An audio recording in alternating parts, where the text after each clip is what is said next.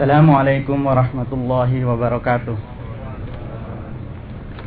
إن الحمد لله نحمده ونستعينه ونستغفره ونعوذ بالله من شرور أنفسنا ومن سيئات أعمالنا. من يهده الله فلا مضل له ومن يضلل فلا هادي له. أشهد أن لا إله إلا الله وحده لا شريك له وأشهد أن محمدا عبده ورسوله.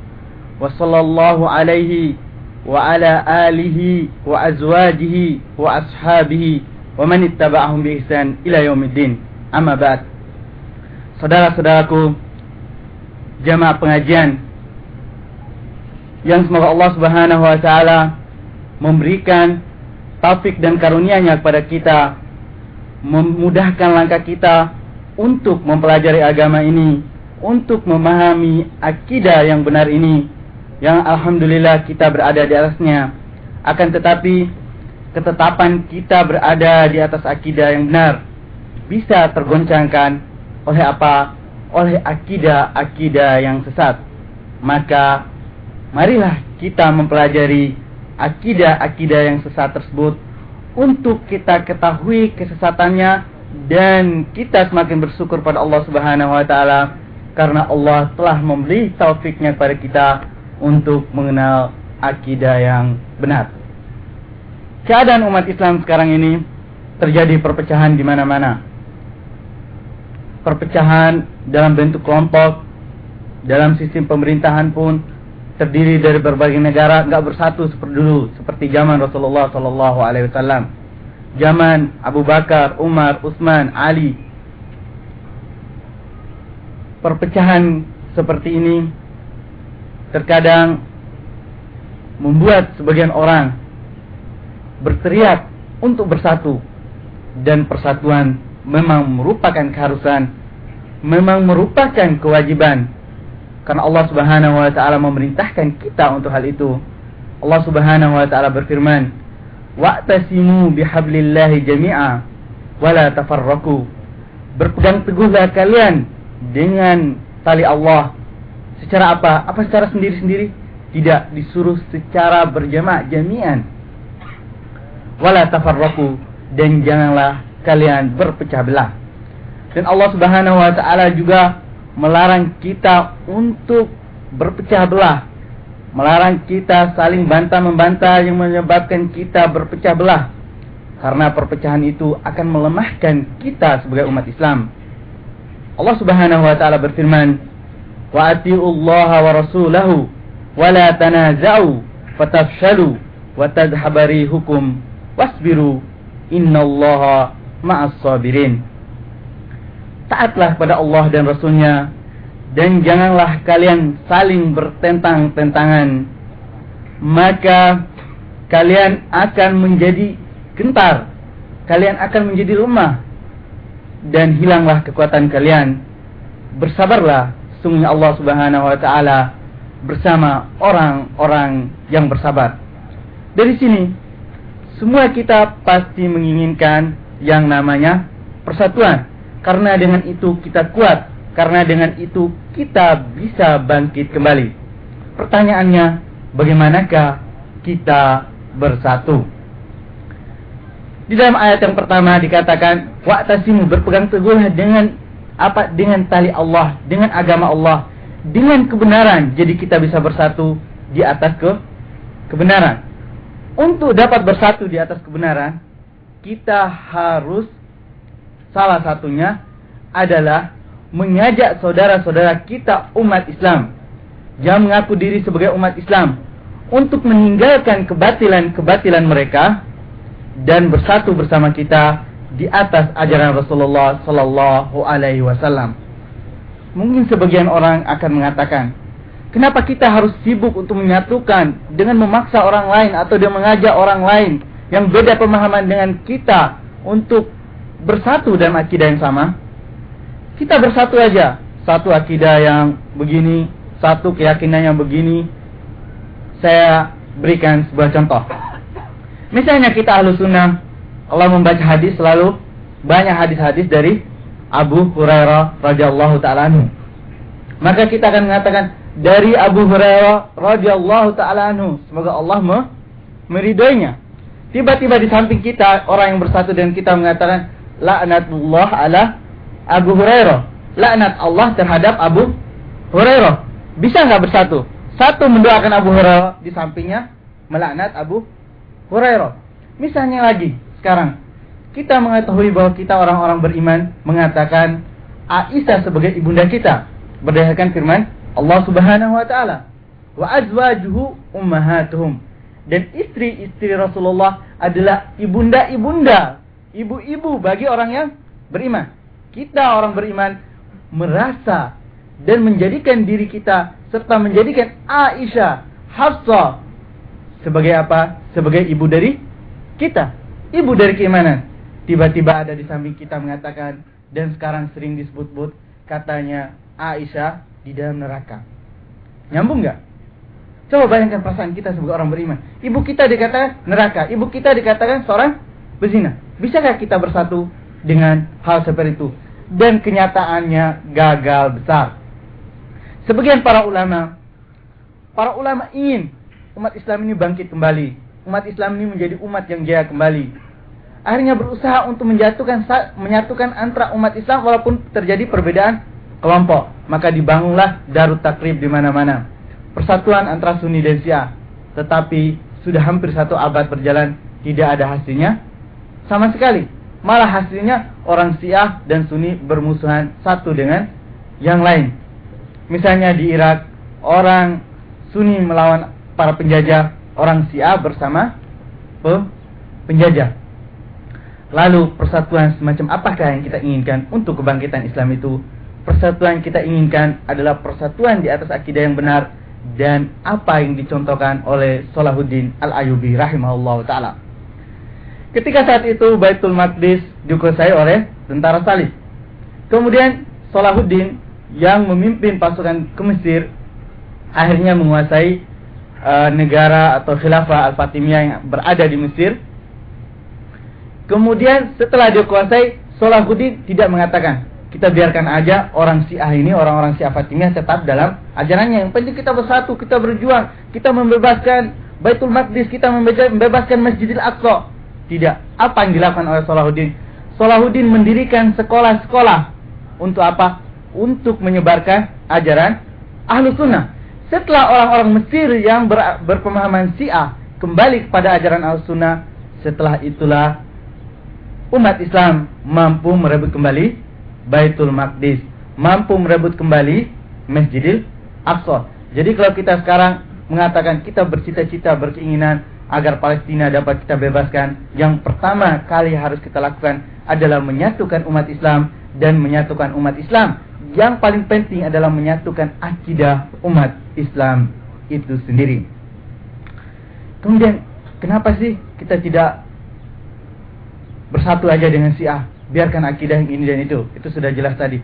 Tetapi orang Syiah itu tidak sekedar terjadi perselisihan akidah dengan kita.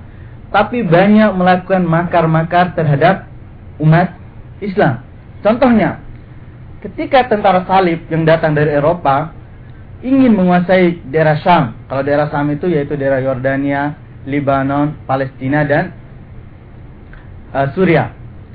Jadi orang-orang khilafah Fatimiyah itu telah membuat perjanjian dengan orang-orang tentara salib. Jadi katanya dibagi. Wilayah sebagian wilayah Syam adalah untuk tentara salib, adapun Masjidil uh, daerah Baitul Maqdis adalah untuk orang Syiah. Tapi kenyata kenyataannya akhirnya semua diambil sama sama tentara salib. Ketika kehancuran kota Baghdad yang dihancurkan oleh pasukan Tartar di bawah pimpinan Hulako kita tahu dan kita harus tahu sejarah bahwa yang saat itu menjadi perdana menteri dari para hulako adalah seorang Syiah yang namanya Nasiruddin At-Tusi. Jadi orang Syiah menjadi pemimpinnya, menjadi perdana menterinya daripada orang yang datang untuk menghancurkan khilafah Islamiyah. Dan begitu juga yang namanya Ibnu Al-Qami yang saat itu menjadi perdana menteri daripada khilafah Al-Abbasiyah Tentara Abbasiyah saat itu berjumlah 200 ribu. Dikurangi sedikit sama sedikit dia sehingga sisanya 20 ribu. Dan orang Syiah sendiri saat itu ketika datang melakon mereka sangat bersenang sekali. Mereka menyambutnya dan mengatakan inilah para pahlawan-pahlawan yang akan membebaskan Islam yang akan berjuang bagi orang-orang Islam yang sebenarnya. Dan sangat-sangat disayangkan itu bukan cerita sejarah, sejarah dulu saja. Akan tetapi pemimpin mereka seperti sekarang uh, yang dikatakan oleh mereka adalah Imam Al-Khomeini memuji-muji Ibnu Al-Qami, memuji-muji Nasiruddin Al-Tusi.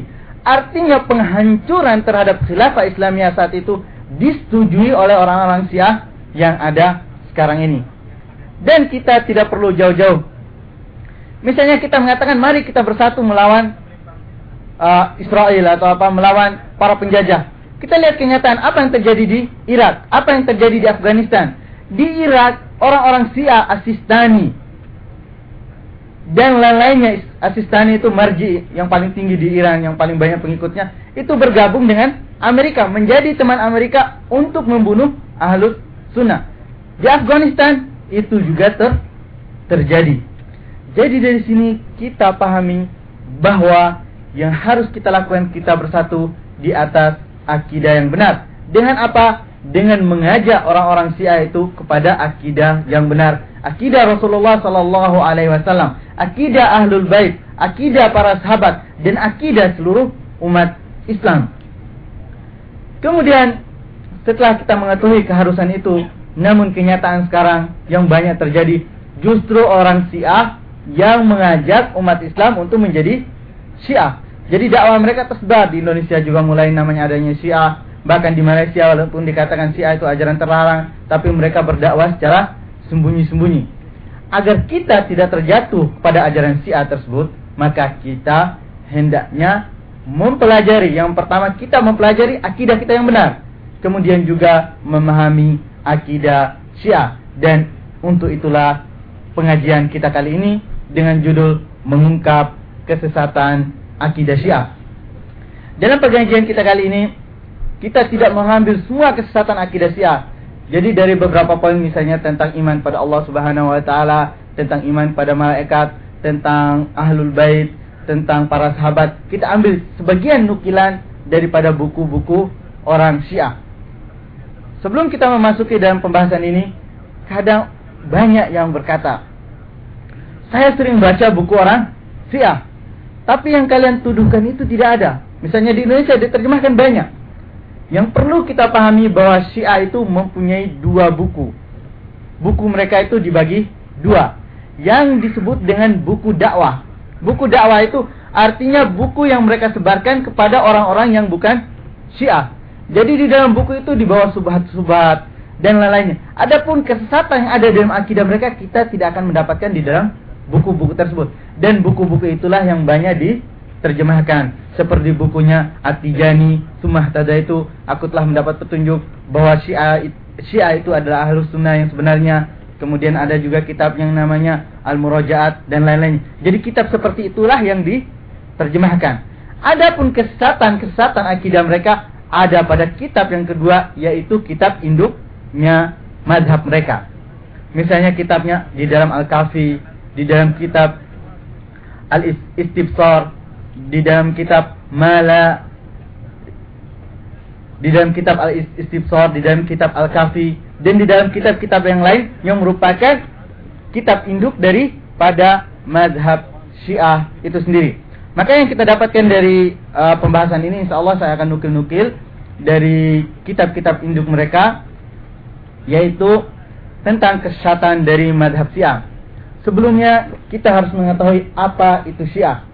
Mungkin kita mengatakan kalau as-sunnah ini perkataan ahli Syiah itu begini-begini. Kita ambil dari perkataan orang Syiah sendiri.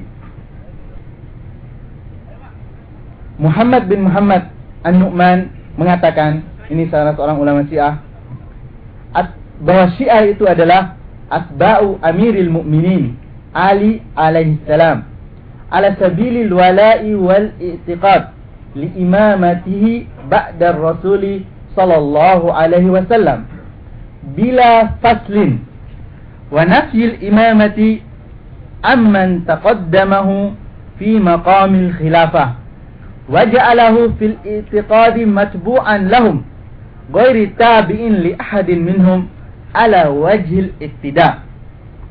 Katanya, ini dinukil dalam kitab Awailul Maqalat fil Madahib Al-Mukhtarat li Abi Abdullah Muhammad Muhammad An-Nu'man Al-Mulaqab bil Mufid.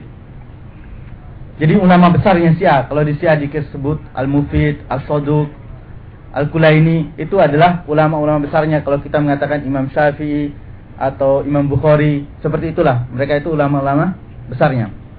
Dia mengatakan bahwa Syiah itu adalah pengikut Amir Amiril Mukminin Ali radhiyallahu taala anhu. Kalau mereka mengatakan alaihi salam, jadi mereka mengkhususkan buat ahlul bait itu adalah perkataan alaihi salam dan ini sebenarnya tidak ada dalil sama sekali pengkhususan ahlul bait dengan lafaz alaihi salam. Ala sabilil wala'i dengan berloyalitas dan wal itiqadi li imamatihi dan berkeyakinan tentang imamnya bahwa yang merupakan imam kaum muslimin setelah Rasulullah adalah Ali. Ba'da Rasul bila faslin, ba'da Rasul sallallahu alaihi wasallam bila faslin.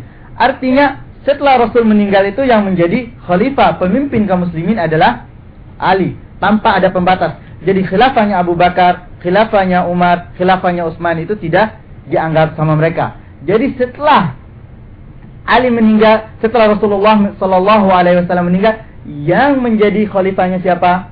Adalah Ali radhiyallahu taala anhu. Dan ini menurut mereka adalah nas daripada ayat-ayat Al-Qur'an, adalah nas daripada sunnah Rasulullah sallallahu alaihi wasallam yang dikenal dengan hadis Ghadir Khum. Kemudian katanya dan kita menafikan imamah artinya kepemimpinan orang-orang sebelum Ali radhiyallahu taala anhu dalam kekhilafaan dan kita menjadikan di dalam itikad tersebut matbu'an lahum dan kita maksudnya kita menafikan menjadikan Ali radhiyallahu taala anhu sebagai pengikut bagi Abu Bakar dan Umar. Jadi walaupun Ali berada di bawah Abu Bakar dan Umar katanya Ali itu bukan pengikut Abu Bakar dan Umar dan kekhilafan tetapi Ali tetap yang menjadi khalifah walaupun kenyataannya tidak seperti itu ghairi tabi'in li ahadin minhum ala wajhil iktida. Jadi uh, dan tidak ikut salah seorang dari mereka dalam iktida dalam pengikutan tersebut maksudnya begini. Jadi Ali sekarang Rasulullah meninggal. Ali menjadi khalifah kata mereka. Secara resmi itu nggak perlu dipilih, nggak perlu seperti yang terjadi dalam uh, sejarah itu dipilih dalam kejadian Sakifah. Jadi tidak perlu ada pemilihan dan seterusnya. Secara langsung Ali menjadi khalifah. Adapun khalifah Abu Bakar, khalifah Umar, khalifah Utsman itu menurut mereka tidak sah. Jadi orang dikatakan Syiah di saat mereka meyakini bahwa khalifah setelah Rasulullah adalah Ali dan khalifahnya Abu Bakar dan Umar, Utsman tidak sah. Mungkin ini kalau dikatakan ini menjadi subhat. Katanya ada nasnya terusnya. Saya jawab aja secara sederhana nggak panjang-panjang karena kita akan memasuki masalah pembahasan akidah dan bukan membantah dalil-dalil mereka. Dalam permasalahan ini kita mengatakan Ali itu ketika Umar, ketika Abu Bakar dan ketika Utsman menjadi khalifah, Ali itu menjadi apanya? Menjadi apa kedudukan Ali saat itu? Menjadi penasihat, menjadi bahkan menjadi perdana menterinya. Ketika Umar masalah pergi ke Palestina, siapa yang diwakilkan untuk menggantikannya? sebagai pemimpin kaum muslimin di kota Madinah siapa? Ali radhiyallahu taala Maka kita katakan bagi Ali ima dua pilihan. Saat itu Imam Ali saat itu bertakia atau bersikap bersikap munafik, pura-pura menjadi penasehat padahal sebenarnya mengingkari Abu Bakar dan Umar dan ini tidak mungkin terjadi pada Ali. Maka pilihan kedua tiada tiada lain bahwa Ali itu betul-betul menjadi penasehat bagi Umar, bagi Utsman radhiyallahu taala anhu. Dan dia kalau dia ikhlas dalam menasihati kenapa? Dan dia menjadikan Abu Bakar dan Umar itu adalah khalifah yang sebenarnya. Ini kita memilih apakah kita mengatakan Ali bersifat munafik? Itu tidak mungkin pada Ali radhiyallahu taala atau mengatakan bahwa Ali itu bersifat jujur sebagai seorang penasehat sebagai orang menteri maka kita akan mengatakan kalau Ali betul-betul jujur dia menasihati Abu Bakar dia menasihati Umar dia menasihati Utsman artinya khilafah Abu Bakar dan Umar itu benar Kalau tidak benar, kenapa Ali tidak me, kenapa Ali tidak menentangnya? Kalau tidak benar, seharusnya Ali menentang khilafah Abu Bakar dan Umar dan tidak ada penentangan dari Ali sedikit pun. Artinya Ali menyetujui khilafah Abu Bakar, khilafah Umar dan khilafah Utsman. Bukan sekedar menyetujui sekaligus menjadi penasihat, sekaligus kalau sekarang kita mungkin sekaligus menjadi menterinya di zaman Abu Bakar, Umar dan Utsman radhiyallahu taala. Sekarang kita mendengar banyak berkata Syiah Syiah, tapi sekarang lebih tren dengan Rafidah. Karena Syiah itu sebenarnya banyak, terbagi berbagai banyak kelompok. Bahkan sebagian ulama Syiah sendiri mengatakan sampai 73 kelompok. Banyak sekali perpecahan, bahkan ada yang mengatakan sampai 200 kelompok. Kelompoknya banyak sekali. Ada kalau yang terkenal sekarang ada yang namanya Zaidiyah dan yang paling banyak sekarang adalah Syiah Isna Asyariah yaitu Syiah Imam 12 kalau dikatakan di Indonesia. Dan itulah yang kita kenal dengan namanya Rafidah. Kenapa kan dikatakan Rafidah? Jadi salah, salah seorang cucu-cucu Rasulullah namanya Zaid. Zaid ini dia ada perang lah dengan khilafah Umayyah. Ketika terjadi memerangi khilafah Umayyah, orang-orang Syiah ingin menguji. Dia menguji Zaid. Kemudian dikatakan Zaid rahimahullah taala, kemudian dikatakan pada Zaid, Apakah bagaimana pendapatmu tentang Abu Bakar dan Umar? Katanya Abu Bakar dan Umar itu adalah dua orang daripada dua orang menteri-menteri daripada kakekku. Maksudnya Rasulullah Sallallahu Alaihi Wasallam. Karena Abu Bakar dan Umar itu merupakan pendamping Rasulullah. Coba kalau kita lihat ceritanya perang setelah perang Badar, siapa yang diminta pendapat sama Rasulullah? Abu Bakar. Siapa lagi? Umar ketika perang Uhud juga begitu terjadi. Banyak permasalahan-permasalahan yang Rasulullah meminta pendapat Abu Bakar dan Umar. Dan banyak hadis-hadis Rasulullah mengatakan telah dalam hadis itu masuk Abu Bakar dan Umar, telah beriman Abu Bakar dan Umar. Saya Abu Bakar dan Umar jadi disebut Rasulullah Abu Bakar dan Umar. Betul-betul Abu Bakar dan Umar ini adalah orang terdekat Rasulullah Sallallahu Alaihi Wasallam. Mungkin sedikit kita jadi ketika saat itu orang Syiah tersebut mengatakan kami akhirnya keluar daripada uh, Zaid, kemudian meninggalkan Zaid rahimahullah taala kemudian akhirnya Zaid di, dibunuh. Kemudian ketika meninggalkan berarti mereka menolak keberadaan pengakuan Zaid terhadap siapa terhadap Abu Bakar dan Umar. Penolakan itu namanya kalau bahasa Arab rafid. Karena mereka menolak Abu Bakar dan Umar disebutlah Rafidah. Dan itu orang-orang yang menolak Abu Bakar dan Umar. Dan Syiah sekarang adalah Syiah seperti yang dikatakan tadi menolak kepemimpinan Abu Bakar dan Umar. Maka kita mengatakan Syiah sekarang adalah Syiah Rafidah. Dan inilah yang kebanyakan ada sekarang. Dan Syiah Syiah Zaidiyah itu sedikit kali ada di Yaman. Bahkan Imam Syaukani kita mengetahui uh, As-Sunani mereka itu Zaidiyah. Tetapi perbedaan antara Zaidiyah dengan Ahlus Sunnah itu tidak terlalu banyak. Misalnya dalam masalah sahabat, mereka mengatakan Ali itu lebih utama daripada Abu Bakar dan Umar. Tetapi tidak mengingkari Abu Bakar dan Umar, tapi mengatakan lebih utama. Kalau orang Syiah anda mengkafirkan Abu Bakar, Umar, mengkafirkan Utsman, mengkafirkan bahkan mengkafirkan seluruh para sahabat. Dan sebagai riwayat mereka mengatakan uh, para sahabat itu yang sisa dalam Islam itu tiga orang. Ada dalam riwayat yang lain mengatakan empat orang dan seterusnya. Jadi orang Syiah itu adalah orang-orang yang mengaku bahwa khalifah setelah Rasulullah adalah Ali radhiyallahu taala anhu dan mengingkari khalifah Abu Bakar dan Umar dan dengan itulah mereka disebut sebagai orang-orang Rafidah. Mungkin di sini sebentar kita agak keluar sedikit agar mengetahui siapa sih Abu Bakar, siapa sih Umar, siapa Utsman dan siapa Ali. Abu Bakar itu kalau kita lihat itu mertuanya Rasulullah Sallallahu Alaihi Wasallam. Anaknya Aisyah radhiyallahu taala adalah istrinya Rasulullah Sallallahu Alaihi Wasallam. Kemudian Umar siapa? Umar juga mertuanya Rasulullah. Karena anaknya Umar Hafsah dinikahi oleh Rasulullah Sallallahu Alaihi Wasallam. Kemudian Utsman, Utsman itu siapa? Menantunya Rasulullah Sallallahu Alaihi Wasallam. Ruqayyah dan Ummu Kalsum dinikahi oleh Utsman. Itu adalah putri-putri Rasulullah Sallallahu Alaihi Wasallam. Ali radhiyallahu taala siapa? Dia itu sepupu Rasulullah sekalian menantu Rasulullah karena Fatimah radhiyallahu taala anha adalah istrinya Ali. Jadi sebenarnya itu orang dalam satu keluarga saling sayang menyayangi satu dengan yang lain. Bahkan putrinya Ali radhiyallahu taala anhu namanya Ummu Kalsum dinikahi oleh Umar. Artinya Ali sendiri itu adalah mertuanya Umar. Jadi orang kalau kita lihat kekerabatan itu sudah saling kekerabatan dekat. Jadi kita halus sunnah mengatakan mereka itu saling berkasih sayang. Kalau mereka mengatakan tidak, mereka itu saling bermusuhan. Dan itu bertentangan dengan kenyataan sejarah di zaman Ali Ali radhiyallahu taala anhu di mana Ali menjadikan Abu Bakar, Umar, Utsman adalah orang-orang yang dia agungkan. Contoh ketika Umar meninggal dunia, Ali mengatakan apa? Ali uh, dalam hadis Ibnu Abbas dikatakan datang orang dari belakang saya. Datang orang dari belakang saya kemudian dia memegang punduk, uh, pundak saya. Maka ternyata yang datang itu adalah Ali. Ali mengatakan, saya ingin meninggal sebagaimana orang ini meninggal. Maksudnya saya ingin meninggal sebagaimana keadaan Umar radhiyallahu. Ali menginginkan keadaannya seperti Umar radhiyallahu taala Jadi mereka tuh saling mengagungkan, saling membesarkan satu dengan yang lain. Tapi datang orang-orang belakang yang mengatakan diri mencintai ahlul bait memisahkan antara orang yang saling ber kasih sayang. Kemudian mari kita lihat kesesatan-kesesatan ajaran Syiah. Yang pertama kita lihat dalam masalah uh, akidah. Akidah ini di sini di masalah ke uh, rukun iman.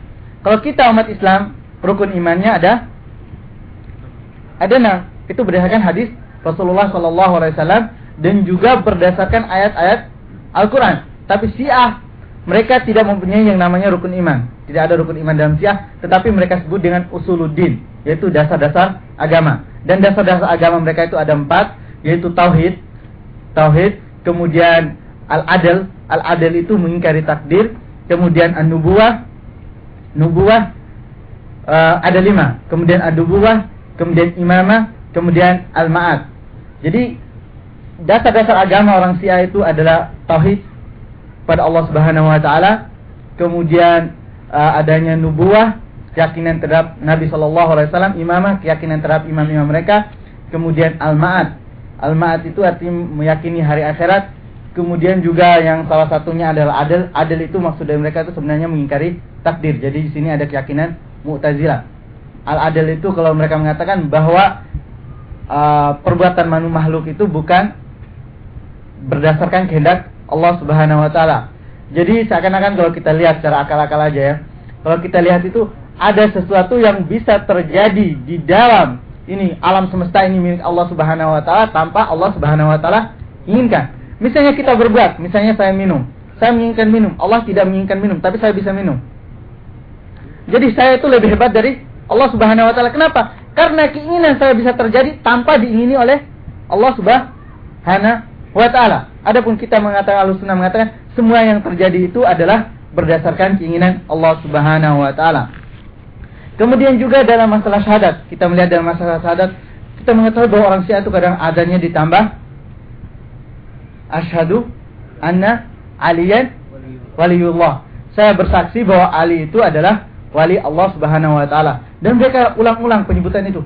Apakah sekedar itu? Kadang sebagian orang mengatakan, "Ah, itu sekedar perkataan sebagian orang." Bukan merupakan akidah si yang sebenarnya. Nggak ada tambahan syahadat itu katanya. Tetapi ternyata di dalam buku mereka itu disebutkan. Diriwayatkan dari Imam Al-Baqir. Jadi Imam Al-Baqir itu salah satu dari imam-imam Syiah. Maka dikatakan imam 12 itu karena Syiah itu memiliki 12 orang imam. Sekarang mungkin saya bertanya siapa yang hafal nama imam Syiah yang 12 tapi nggak ada hadiahnya Pak ya? Imam Syiah yang 12 jadi kita sedikit mengetahui Imam Syiah yang 12 itu eh, Yang pertama siapa? Ali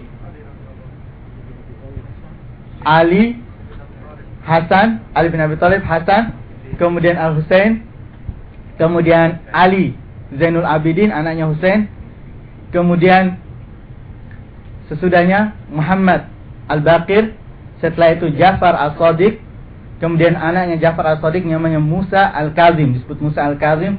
Kemudian Ali Ar-Ridha, kemudian Muhammad al-Jawad, kemudian Ali al-Hadi, kemudian sesudahnya yaitu setelah Ali al-Hadi Hasan al-Askari dan terakhir adalah Al-Mahdi al-Muntazar yaitu Muhammad bin Hasan al-Askari. Kalau kita melihat sisi lain ini nggak masuk ke sini lagi karena sedikit tentang sisi lain. Kita melihat silsilah ini ada sesuatu yang unik. Mereka mengatakan ahlul bait itu ada 12. Jadi keturunannya Rasulullah uh, Ali kemudian Rasulullah dari dari Rasulullah itu setelah itu Ali Hasan Husain. Kemudian dari Husain ini setelah itu keturunan Husain semua. Keturunan Hasan enggak enggak masuk. Jadi setelah Al Hasan keturunan Hasan itu tidak ada yang masuk daripada imamnya orang Syiah. Kenapa? Karena Husain ini menikahi seorang putri daripada Kisra Persia. Jadi ketika dinikahi eh, putri Kisra Persia ini dinikahi lahirlah Ali Zainul Abidin. Jadi di sini ada unsur-unsur kalau kata orang ada unsur-unsur majusinya. Unsur-unsur Persianya. Jadi kenapa anak-anaknya Hasan kok nggak jadi imam? Makanya yang masuk semuanya anak-anaknya Hussein. Bukan sekedar anak-anaknya Hussein saja. Akan tetapi anaknya Hussein dari keturunan istrinya yang orang per Persia. Kenapa dihususkan orang Persia? Ada apa? Gitu kan? Maka kita lihat kalau dalam keyakinan-keyakinan Syiah itu, mereka itu sangat anti orang Arab. Salah satu dari tugas Al-Mahdi yang nanti akan bangkit menurut mereka, salah satunya adalah Siapa yang pernah dengar? Salah satu tugasnya adalah membunuh orang Arab. Jadi menurut mereka dari, uh, riwayat-riwayat mereka itu Mahdi itu bangkit, orang Arab itu tiada lain bagi orang Arab itu kecuali satu, yaitu pedang. Jadi salah satu tugas Mahdi orang Syiah yang sekarang katanya bersembunyi sudah 1200 tahun, sembunyinya lama sekali. 1200 tahun belum keluar dari gua. Katanya Mahdi itu adalah orang pemberani, tapi katanya kenapa sembunyi? Katanya takut dari khalifah Al-Abbasiyah. Khalifah Al-Abbasiyah sudah runtuh tapi belum keluar, keluar juga masih takut juga berada di dalam gua yang katanya disebut dengan Samura. Jadi syahadat, tambahan syahadat di dalam keyakinan orang Syiah itu ada di dalam buku mereka. Diriwayatkan dari Imam Al-Bakir, Imam Al-Bakir mengatakan, "Lakinu mautakum indal mauti syahadata an la ilaha illallah wal wilayah." Ini disebutkan dalam kitab Furu Al-Kafi. Jadi kitab Al-Kafi itu kitab induksi A itu ada yang namanya Usul Al-Kafi. Jadi kalau kita mengatakan uh, kitab kaum muslimin, kitab uh, dalam uh, pemahaman kita dan keyakinan kitab yang benar itu uh, Quran kita jelas Quran sepakat. Setelah itu kitab hadis kita mengatakan yang paling benar itu adalah Sahih Bukhari. Kalau mereka itu kitab Al-Kulaini, Al-Kafi. Dan kitab Al-Kafi itu terbagi-bagi, terbagi tiga, ada yang namanya Usul Al-Kafi, ada juga yang namanya Furu Al-Kafi, dan ada yang disebut dengan Rawdoh Min Al-Kafi. Jadi ini terdapat dalam kitab Furu Al-Kafi, uh, karangan Al-Kulaini, jilid 1 halaman 34. Dikatakan, apa kata Imam Al-Bakir? Lakinu. Kalau lakinu itu jadi orang yang mati itu kita talking mungkin talqinu ma'ruf di Indonesia juga banyak dipraktekkan jadi lakinu mautakum indal mauti. Ketika dia akan meninggal yaitu syahadat an la ilaha illallah. Apakah cukup syahadat an la ilaha illallah?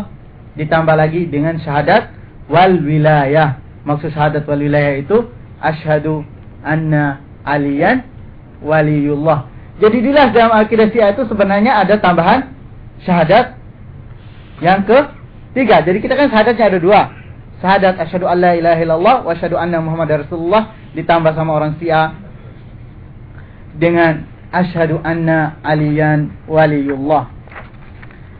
Kemudian kita melihat keyakinan Syiah dalam masalah tauhid. Kita meyakini bahwa satu-satunya kita ibadahi hanya Allah Subhanahu wa taala. Allah yang menciptakan langit dan bumi, Dialah yang kita ibadahi. Allah Subhanahu wa taala yang memiliki nama-nama yang agung, sifat-sifat yang sangat tinggi yang tidak tiada serupa dengannya, yang dengan itu kita mengenal Allah Subhanahu wa taala. Lalu bagaimana keyakinan Syiah tentang tauhid-tauhid ini? Kita melihat keyakinan Syiah dalam tauhid uluhiyah misalnya. Ternyata orang Syiah itu berkeyakinan wahidatul wujud. Jadi harus kita mengetahui, jadi tidak semua orang Syiah.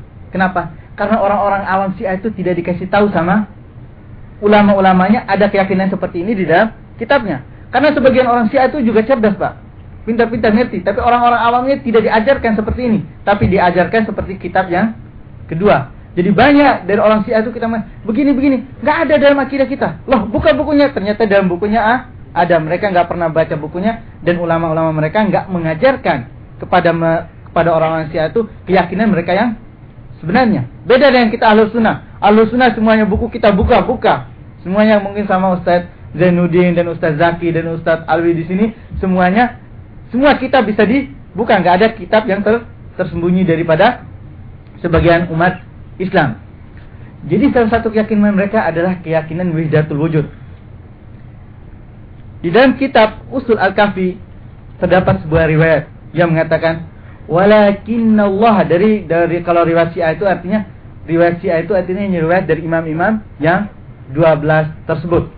Walakinna Allah khalaqana binafsihi katanya. Akan tetapi Allah Subhanahu wa taala mencampur kalau dicampur tahu misalnya ada gula, ada teh, uh, ada air dicampur jadi uh, ada gula, air kemudian ada teh dicampur jadi dicampur jadi air teh. Holato jadi dicampur. Dengan apa? Dengan dirinya. Jadi Allah Subhanahu wa taala menyatukan dirinya mencampur dirinya dengan siapa? Dengan para imam ahlul bait. Jadi di dalam diri imam ahlul bait itu terdapat keyak di dalam diri ahlul bait itu terdapat bagian dari Allah Subhanahu wa taala.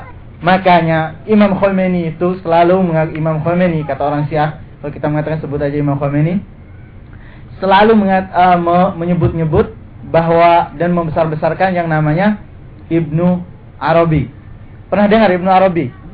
Ibnu Arabi itu adalah dia mengatakan diri dikatakan oleh mereka sebagai ahlu sunnah adalah orang yang mengatakan bihdatul wujud, orang yang berkeyakinan bihdatul wujud. Artinya widatul wujud itu semua yang ada di alam ini adalah Tuhan. Coba kita bayangkan dalam semua ini Tuhan. Dia mengatakan kita ini tuh Tuhan. Dia mentuhankan dirinya. Mengatakan babi-babi itu Tuhan, anjing-anjing itu Tuhan. Maka di kita di Indonesia pernah dengar yang namanya Syekh ah, Syekh Siti Jinar. Di Indonesia disebut Syekh Siti Jinar. Itu berkeyakinan juga terhadap widatul wujud wihidatul wujud atau adanya yang namanya hulul.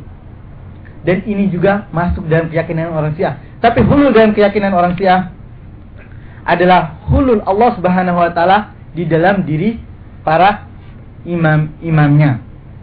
Kita mengetahui di dalam ayat Al-Qur'an itu banyak sekali ayat-ayat tentang tauhid.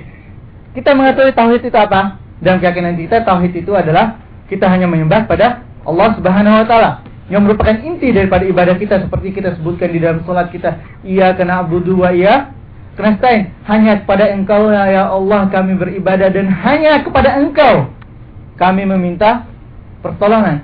Kita beribadah hanya pada Allah. Itu namanya tau tauhid. Tetapi apa tauhid orang Syiah?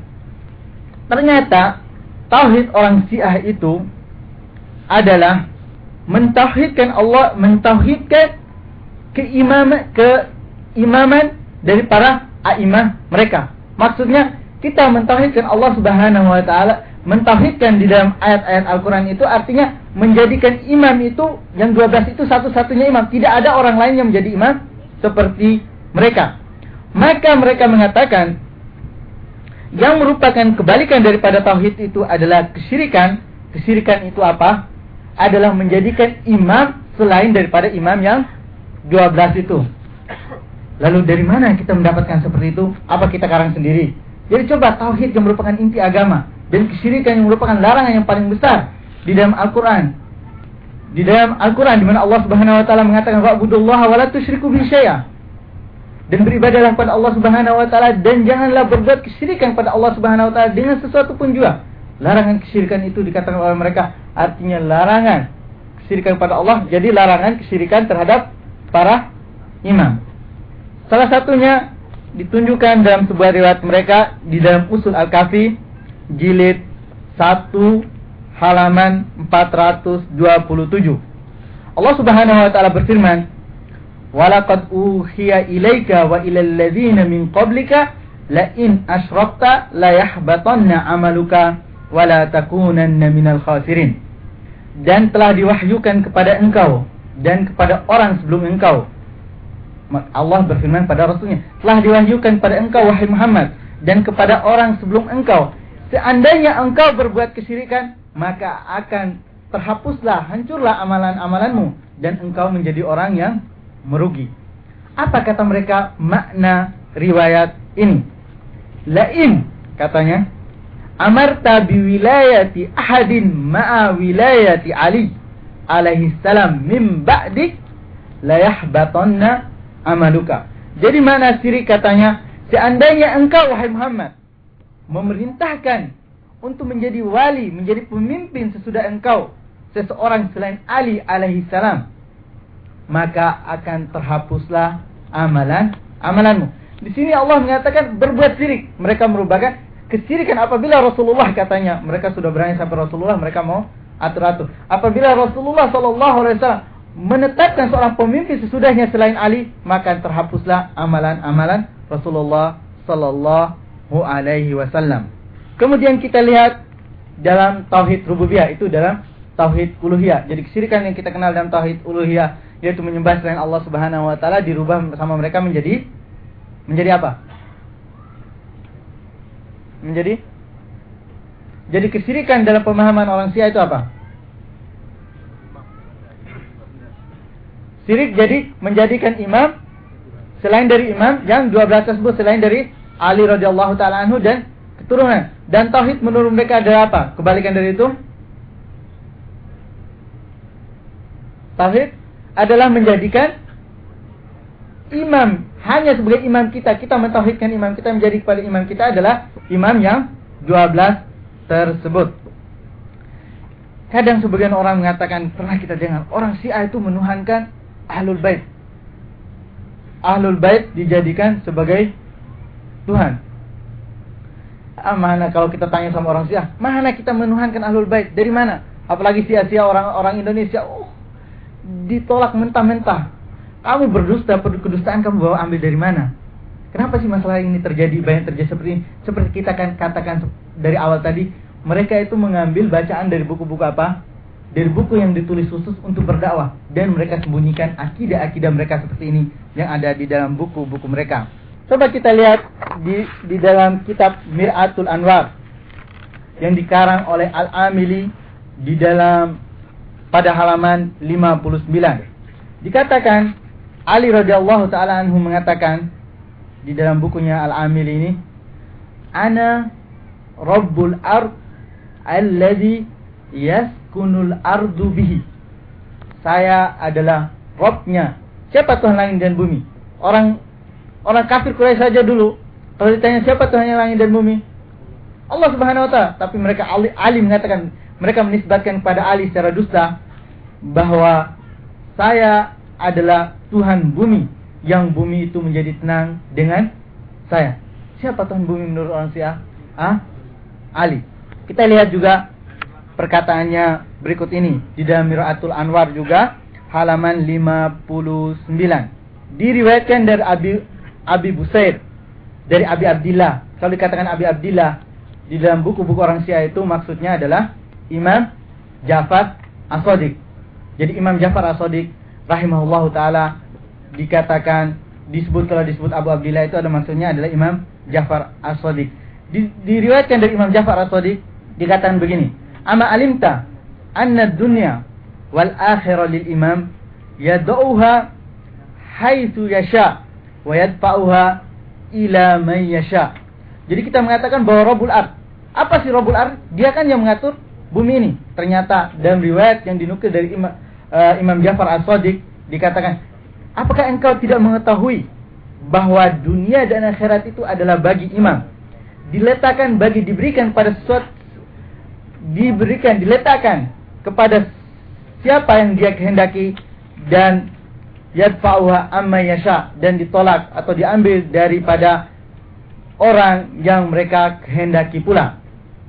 Jadi yang mengatur dunia dan akhirat itu siapa menurut mereka? Adalah imam. Padahal yang mengatur dunia dan akhirat itu adalah Allah Subhanahu wa taala. Mungkin sedikit kita agak keluar dari materi akidah.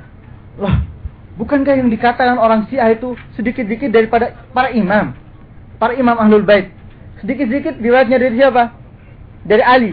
Bukan begitu kan? Dari Ali radhiyallahu taala anhu, dari Muhammad Al-Bakir, dari yang paling banyak itu dari Jafar As-Sadiq. Bukan ini perkataan Jafar As-Sadiq, perkataan imam kita juga, Imam Ahlus Sunnah. Perkataan imam kaum muslimin. Loh kenapa kita menolak? Nah, di sinilah kebatilan juga pengakuan mereka orang-orang Syiah bahwa madhab mereka itu adalah madhab Ahlul Bait. Mereka mengatakan kita bisa mengambil Al-Quran hanya lewat Ahlul Bait. Kita mengambil sunnah Rasulullah juga lewat Ahlul Bait. Tetapi kita tanyakan, antara kita dengan Ahlul Bait itu ada ada siapa? Antara orang-orang Syiah sekarang dan Ahlul Bait itu ada siapa? Jadi mereka itu sebenarnya tidak ada yang mengambil langsung pada ahlul bait, tapi mengambil dari orang-orang seperti yang namanya Zuroroh. Zuroroh itu salah satu rawi yang paling banyak meriwayatkan hadis, hadis-hadis orang Syiah dari Abi Abdillah dan Muhammad Al-Bakir. Jadi riwayat ahlul ahlul bait itu adalah riwayat palsu. Kenapa? Karena di antara mereka itu banyak orang-orang pendusta. Jadi kalau dikata kalau kita riwayat ahlus sunnah itu kita mengatakan adalah riwayat-riwayat maudhu. Bahkan para ulama yang mempelajari tentang uh, hadis-hadis uh, orang Syiah, para periwayat-periwayat hadis orang Syiah, hampir semua dari para periwayat-periwayat hadis itu pasti pernah dituduh sebagai orang dusta. Kalau pernah dituduh sebagai orang dusta dalam ilmu hadis, maka riwayatnya ada riwayat palsu, tidak diterima. Jadi penisbatan perkataan-perkataan ini jangan kita anggap perkataan dari Abu Abdillah adalah perkataan Ja'far As-Sadiq, tidak ini mereka hanya menisbatkan secara palsu pada Ja'far As-Sadiq kepada Ali radhiyallahu taala anhu. Kemudian sebelum jadi kita katakan sebenarnya banyak ya riwayat-riwayat yang mengatakan bahwa Ali itu adalah Tuhan yang menunjukkan bahwa Ali itu adalah Tuhan dan para imam-imam itu adalah Rob bagi mereka. Tetapi karena waktu yang sempit kita lanjutkan, kita ambil dalam masalah asma wa sifat. Dalam tauhid asma wa sifat kita menetapkan nama-nama dan sifat-sifat bagi Allah Subhanahu wa taala. Misalnya walillahi asmaul husna dan bagi Allah adalah nama-nama yang agung. Tetapi apa kata orang Syiah di dalam Usul Kafi jil, jilid 1 halaman 143 dan bisa juga dilihat sampai halaman 144 dibahas masalah ini dikatakan diriwayatkan dari Abi Abdillah. Jadi Abi Abdillah itu banyak sekali kan yang meriwayatkan juga Zurarah. Zurarah ini adalah seorang pendusta besar. Bahkan dikatakan mereka itu hampir sedikit sekali bertemu dengan Abi Abdillah. Abi Abdillah Ja'far As-Sadiq. Ja'far As-Sadiq itu uh, siapa yang tahu Ja'far As-Sadiq itu tinggalnya di mana? Imam Ja'far As-Sadiq tinggal di mana dan kuburannya di mana? Ini tambahan aja sambil makan-makan. Di mana tinggalnya? Di Irak? Ini katanya di Irak. Siapa yang lain? Imam Ja'far As-Sadiq tinggalnya di mana? Ya? Di Indonesia. Nanti orang Malaysia cemburu katanya di Malaysia. Imam Jafar As-Sadiq itu dan Imam Muhammad Al-Bakir itu tinggalnya di di di Irak. Yang lain lagi? Di Yaman. Tinggalnya di Madinah. Mereka tinggal dan hidup di Madinah dan pernah karena dipanggil oleh kalau salah sama Abu Ja'far Al-Mansur, Khalifah Al-Abbasiyah saat itu dipanggil ke ke Irak dan waktu sebentar sekali. Tetapi yang meriwayatkan riwayat-riwayat dari mereka itu adalah siapa? Orang Madinah? Tidak ada orang Madinah, semuanya adalah orang Irak. Loh kok riwayatnya banyak sekali padahal ketemunya kapan? Mereka juga nggak ke Madinah, mereka itu hidup di Kufah. Kan aneh kan? Riwayat hadisnya banyak sekali cerita dari Abu Abdillah, Abu Abdillah padahal Abu Abdillah tinggalnya di Madinah dan dan hanya sebentar aja datang ke Kufah dan mereka tidak pernah datang ke ke Madinah. Kan jadi kebalik. Lalu riwayatnya datang dari mana? Dengar dari siapa? Jelas. Itu karangan dan buatan mereka sendiri. Jadi kita kembali kepada uh, nama Allah Subhanahu wa taala dan sifat-sifat apa keyakinan yang ada di dalam buku-buku orang Syiah. Allah Subhanahu wa taala berfirman jadi nukil dari Abu Abdillah dalam mentafsirkan firman Allah Subhanahu wa taala walillahil asmaul husna fad'uuhu biha wa dzarul ladzina yulhiduna fi asma'ihi sayujzauna ma kanu ya'malun. Dan bagi Allah Subhanahu wa taala adalah asmaul husna, maka berdoalah kepada Allah Subhanahu wa taala dengan asmaul husna tersebut. Dan tinggalkanlah orang-orang yang berbuat ilhad terhadap nama-nama Allah Subhanahu wa taala tersebut dan mereka akan mendapatkan balasan dari apa yang mereka lakukan. Jadi ilhad dalam nama Allah Subhanahu wa taala salah satunya apa yang dilakukan orang Syiah ini. Apa tafsirnya menurut Abu Abdullah? Nahnu wallahil asmaul husna. Kata, kami para imam ini adalah asmaul husna. Jadi siapa nama Allah menurut mereka adalah para imam mereka. Jadi bukan merupakan nama-nama dan sifat Allah Subhanahu wa taala. Allati la yaqbalullahu minal ibadi amalan illa bima'rifatina. Yang Allah Subhanahu wa taala tidak menerima dari para hambanya suatu amalan kecuali dengan mengenal kami. Makanya hati-hati kalau menurut orang Syiah orang yang tidak mengenal uh, imam-imam Syiah itu yang 12 itu maka tidak diterima amalannya.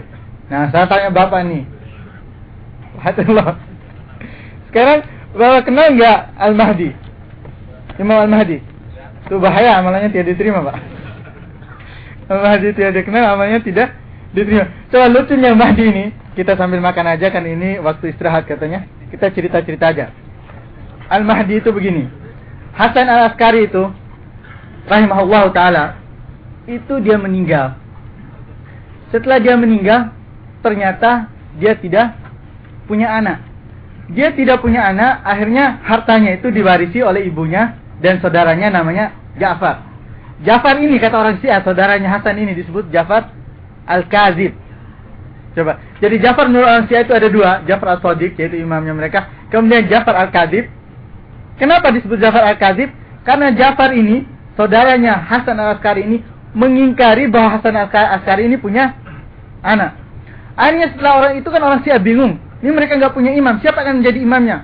Timbulan namanya ada orang namanya Utsman. Utsman ini penjual kalau sekarang itu bakola. Artinya pedagang-pedagang di kalau bakola atau di bakola-bakola, kalau bakol dulu itu artinya penjual bawang merah, bawang putih, bahan-bahan makanan seperti itu. Kalau sekarang itu ah, bakul. Kalau sekarang itu bakola juga kan sekarang ya. Jadi di bakola dia tuh penjual bakola. Akhirnya dia punya ide, dia dekat dengan rumah Hasan Askari. Dia bilang sebenarnya Hasan Askari itu punya anak. Anaknya itu dilahirkan kemudian disembunyikan. Setelah itu sembunyi ke dalam gua. Ah, dan saya adalah wakilnya. Nah, makanya kalau kalian mau bayar apa-apa, bayar ke saya. Ramai orang bayar. Ramai orang bayar. Bayar ke, ke dia nih, ke Usman ini. Setelah itu katanya, loh bagaimana kalau kita ada permasalahan-permasalahan, mau nanya kepada Al-Mahdi. Jadi Al-Mahdi itu kalau menurut mereka satu hari itu tumbuhnya seperti satu tahun. Cepat. Kalau sekarang sudah 1200 tahun sudah jadi apa? Kan satu hari kalau mereka tumbuhnya seperti satu tahun dan riwayatnya satu hari itu seperti satu bulan. Sekarang sudah lebih 1200 tahun sudah jadi apa Pak? Jadi ketika dia sembunyi itu datang Utsman ini menjadi perantara. Kata Utsman, kalau kalian ada pertanyaan, ada apa? Ada harta yang pertama kan ada harta-harta humus itu dikasih kasih lewat Utsman itu dia ngumpulkan. Nanti saya akan simpan buat ini dia Imam Mahdi Muhammad bin Hasan. Kemudian kalau ada pertanyaan nanti akan datang surat dari Al Mahdi. Saya akan bacakan. Tapi dia pintar. Kemudian datang orang bertanya suatu masalah. Kemudian katanya saya sudah bertanya ke Mahdi. Dan ada tulisan Al-Mahdi ini, sudah ada tanda tangannya di sini, saya bacakan. Dibacakan fatwanya Al-Mahdi. Dia berkata kalau mereka bukan fatwa lagi. Karena perkataan imam menurut mereka sama dengan perkataan Rasulullah dan sama dengan firman Allah subhanahu wa ta'ala. Jadi sama semua agama, gak ada bedanya. Jadi pintarnya dia ini, katanya saya bacakan. Jadi tulisan di, di dalam itu, Riko namanya mereka, atau Ruko, tulisan itu tidak diperlihatkan kepada orang. Jadi pokoknya dia yang baca ini ada dari Imam Mahdi ini saya punya. Jadi kalau orang bertanya masalah ini dijawab sama dia katanya dari Imam Mahdi ini tulisannya ada tanda tangannya. Atau disebut juga tauqiat karena ada tanda tangannya Imam Mahdi. Pintar dia. Kan nggak diperlihatkan tanda tangannya. Jadi nggak diperlihatkan hotnya tulisannya. Kalau kelihatan hotnya ketahuan kan ini hot al-Mahdi gitulah. Setelah itu kan dia meninggal, digantikan oleh siapa? Digantikan anaknya. Kalau digantikan anaknya kan kan ketahuan hot anak dan bapaknya pasti beda. Dan mereka pintar dari awal hotnya ini tidak diperlihatkan. Jadi tidak diperlihatkan orang mana sebenarnya tulisan Al-Mahdi cuma dibacakan oleh mereka yang mengaku naibnya itu wakil wakilnya. Setelah itu rame-rame orang. Akhirnya orang-orang lain juga nggak mau kalah. Saya juga menjadi wakilnya Al-Mahdi. Di mana-mana orang-orang menyerukan diri sebagai wakil Al-Mahdi. Sampai muncul sampai 20 orang. Dan akhirnya salah satu wakil Mahdi itu Neo Bakti dan akhirnya orang Syiah mengatakan yang wakil Mahdi yang sah itu ada empat orang, yang lain-lainnya tidak sah. Dan itu berdasarkan perkataannya Mahdi. Datang katanya ada tauqi dari Mahdi. Mahdi mengimam Mahdi mengatakan bahwa yang menjadi wakilnya Mahdi itu adalah cuma empat orang yang sah. Yang lain tidak sah. Jadi mereka hanya mereka aja yang bisa mengambil harta itu. Jadi begitu, ditipu, dibodoh-bodohin. Kalau memang kita mau melihat ini ada tanda tangan Mahdi, perlihatkan pada orang tanda tangan Al-Mahdinya. Tapi mereka tahu kalau diperlihatkan sekarang, kalau dia meninggal nanti anaknya ketahuan khotnya berbeda, tulisannya berbeda. Begitulah orang-orang Syiah itu dibodoh-bodohi. Makanya dikatakan dari kalau salah dari Imam Syabi, orang Syiah itu kalau menjadi burung, menjadi rukham. Rukham itu adalah burung kayaknya paling polos sekali. Gitu kan dan kalau menjadi hewan akan menjadi keledai. Jadi apa dibodoh-bodohin sama orang dilakukan. Bahkan mereka itu kadang lucu. Kalau kan mereka kan benci sama Abu Bakar dan Umar. Kadang ada anjing dikasih nama Abu Bakar dan Umar kemudian disiksa. Dan ini terjadi sampai sekarang di dekat daerah daerah sini. Saya diceritakan katanya karena mereka benci sama Isa, ada seorang uh, Hadrami lah, orang Arab gitu tapi orang Arab Indonesia gitu. Di sini dia jadi penjaga di sini daerah sini. Kemudian dia katanya ada orang dua kalau salah dua kambing dua kambing itu diberi nama Aisyah dan Hafsah. Setelah itu karena kebencian mereka ya Aisyah dan Hafsah, kambing itu dilempari di sampai mati karena mereka mengatakan Aisyah dan Hafsah itu adalah pezina. Jadi antum harus ingat salah satu tugas dari Imam Mahdi itu adalah men, men, uh, menghukum rajam Aisyah dan Hafsah mengatakan Aisyah pezina. Pada Allah Subhanahu wa taala di dalam Al-Qur'an telah mensucikan Aisyah dari tuduhan zina. Loh, Aisyah pernah dituduh zina? Pernah. Siapa yang nuduh? Orang munafik. Dan siapa yang jadi pengikutnya? Siapa yang jadi pengikutnya, Pak? Yang menuduhnya ada Ubay, orang-orang munafik. Yang menuduh Aisyah sebagai pezina. Kemudian Allah Subhanahu wa taala mensucikan dari tuduhan tersebut. Tapi datang orang-orang yang mengikuti langkah orang-orang munafik juga menuduh Aisyah radhiyallahu taala sebagai pezina. Sekarang kalau kita ditanyakan, kita percaya sama Allah atau percaya sama orang-orang munafik? Percaya sama Allah. Kalau mereka percaya sama siapa? Percaya sama munafik. Karena munafik yang menuduh zina, mereka juga ikut tuduh zina. Pada Allah Subhanahu wa taala menuduhnya uh, telah mensucikannya daripada tuduhan tersebut. Kemudian kita itu masalah uh, tauhid pada Allah Subhanahu wa taala bahwa mereka menyimpang dalam masalah tauhid bahkan mengatakan tauhid itu adalah mentauhidkan para imam dan syirik itu adalah menjadikan imam lain selain para imam Bahkan mereka mengatakan asma Allah Subhanahu wa taala adalah para imam-imam mereka. Bahwa mereka mengatakan yang mengatur uh, langit dan bumi itu adalah imam-imam mereka. Kemudian sekarang kita bagian yang kedua kita mengetahui kalau rukun iman kita adalah iman iman kepada para malaikat. Imam kepada para malaikat kita mengetahui malaikat itu adalah makhluk Allah Subhanahu wa taala, ibadu mukramun. Adalah uh, hamba-hamba yang dimuliakan oleh Allah Subhanahu wa taala memiliki tugas yang telah ditugaskan oleh Allah Subhanahu wa taala. Akan tetapi orang Syiah menambah-nambah tugas para malaikat. Apakah di antara tugas para malaikat menurut orang Syiah? Salah satunya adalah untuk menangisi Al-Husain di kuburannya. Di dalam Wasailu Syiah jilid 10 halaman 318. Dari Abi Abdillah. Jadi Abi Abdillah ini uh, paling banyak riwayat-riwayat kitab Syiah itu dari Abi Abdullah. Wakalallahu bi qabril Husaini alaihi salam. Mereka pakai tanda ain. Ain itu artinya alaihi salam. Arba'ata alaf malak. Sya'asan gubar. Yabkuna ila yaumil qiyamah. Allah subhanahu wa ta'ala telah mewakilkan 4000 orang para malaikat di kuburan Husain dalam keadaan sya'at gubar. Jadi rambutnya itu uh, nggak uh, teratur, kemudian badannya itu penuh debu. Itulah keadaan mereka. Apa tugasnya? Salah satu tugasnya adalah menangis sampai hari kiamat. Makanya orang Syiah sekarang itu baru-baru menangis, menangis sekarang lagi menangis atas kematian Husain. Dan kita juga sedih. Kita juga semuanya harus sedih karena kematian Husain. Karena Husain itu adalah cucu Rasulullah Sallallahu Alaihi Wasallam. Bahkan orang al-sunnah pada kebalikan ada orang syiah menyiksa-nyiksa diri. Kemudian ada orang sunnah kadang melaksanakan hari raya berbangga-bangga dengan kematian hari kematian Al Husain. Ini juga salah. Kematian Husain itu saat itu umat Islam semua sedih dengan kematian Husain karena dia adalah orang yang dicintai oleh Rasulullah Sallallahu Alaihi Wasallam. Husain itu adalah pemimpin para pemuda ahli surga. Itu sedih dengan kematian Husain. Semua kita sedih. Husain radhiyallahu taala Tapi kita tidak melakukan seperti apa yang mereka lakukan sekarang ini.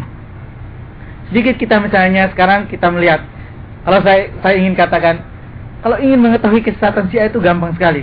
Masuk ke Google, ditulis ambil Google gambar, tulis Syiah. Gambar apa yang muncul? Coba kalau kita tulis Syiah. Gambar apa yang muncul? Gambar orang berdarah, pukul kepalanya, pukul badannya, nyiksa dirinya. Kenapa mereka melakukan hal itu? Ada nggak akidah orang yang berakidah yang benar, yang berakal melakukan itu? Sebelum agama orang berakal melakukan hal seperti itu? Ada nggak? Tidak ada. Tapi sayangnya dibela ada salah satu tokohnya di Indonesia membela hal itu.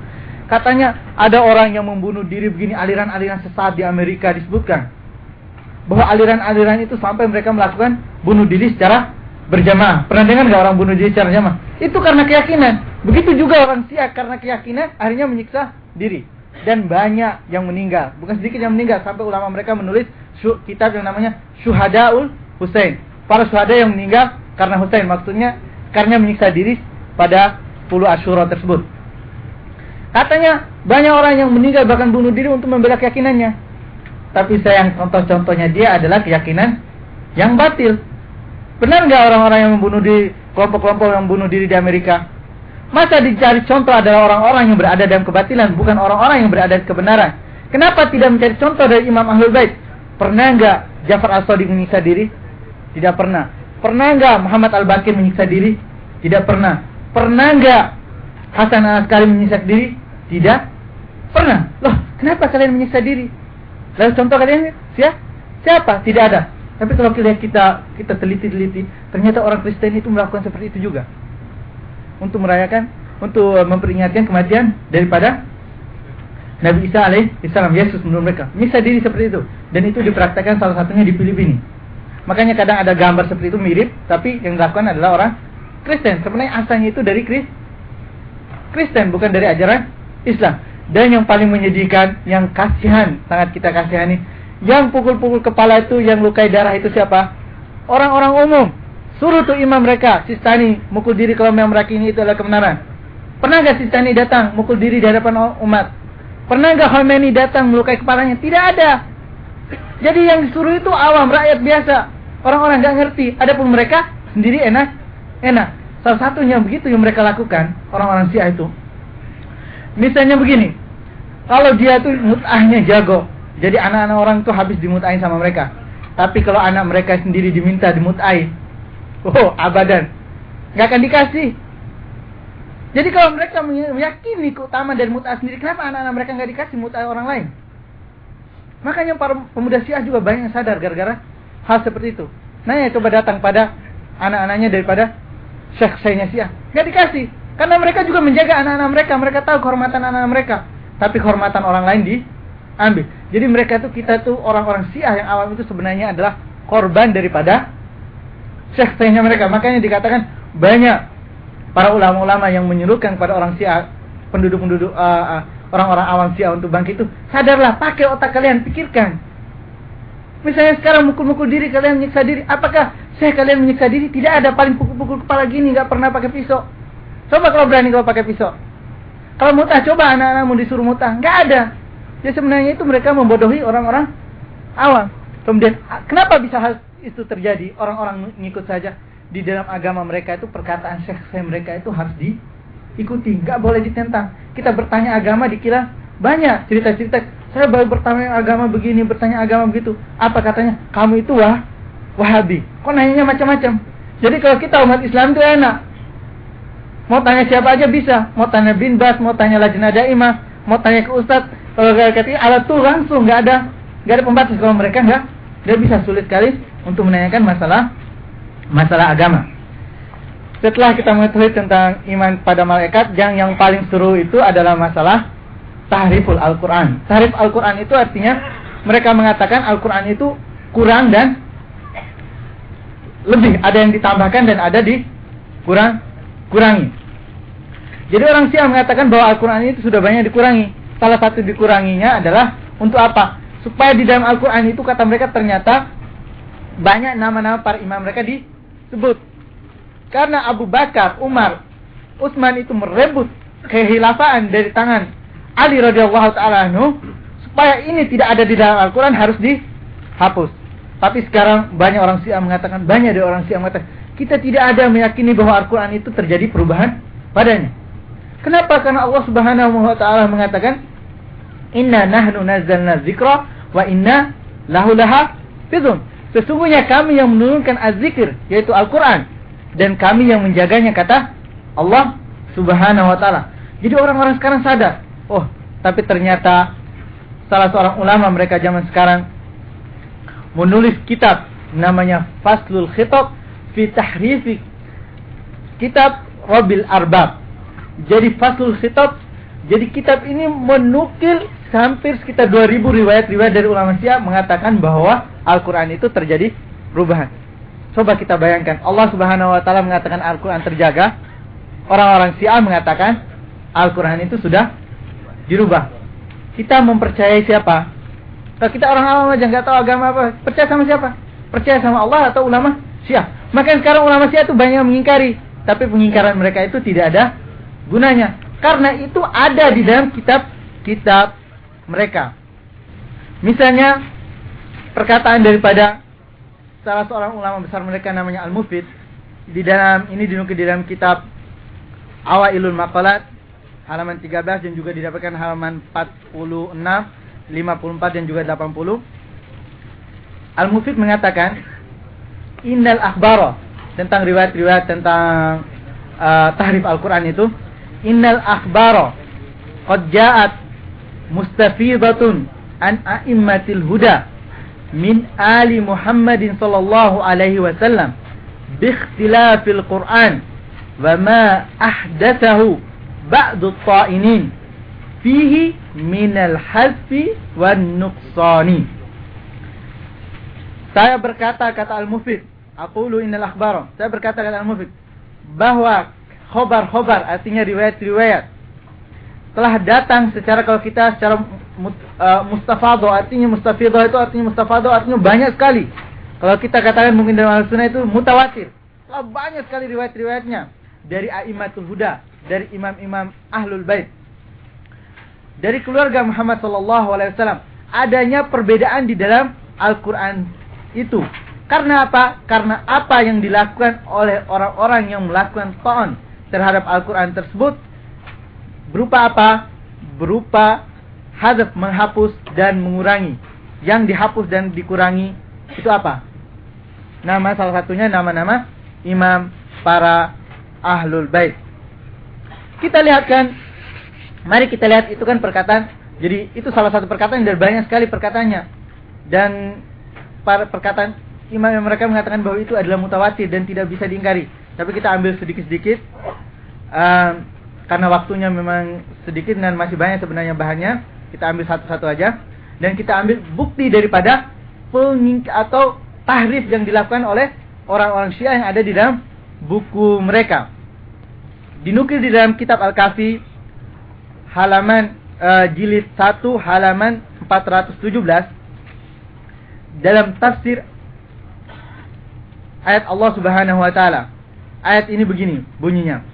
Wa in kuntum fi raibim mimma nazzalna ala abdina. Kalau kita lihat Al-Quran. Fa'tu bisuratim mim mislih.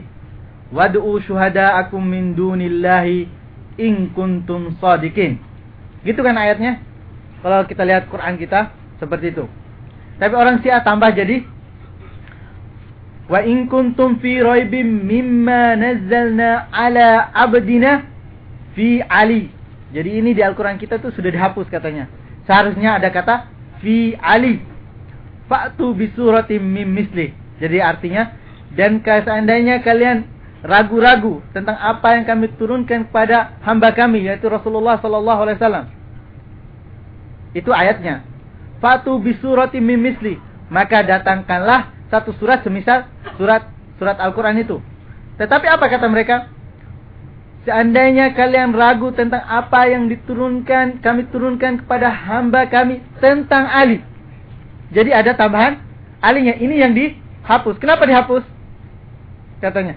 Coba kita jadi begini ya. Katanya ini orang-orang Syiah itu kadang-kadang kalau katanya orang Syiah itu pintar mantik, pintar akal-akalan, tapi sebenarnya kalau lihat akal-akalnya itu nggak nyambung. Coba kita lihat seperti permasalahan ini, masalah tahriful Al-Quran. Allah Subhanahu Wa Taala mengatakan bahwa Allah menjaga Al-Quran.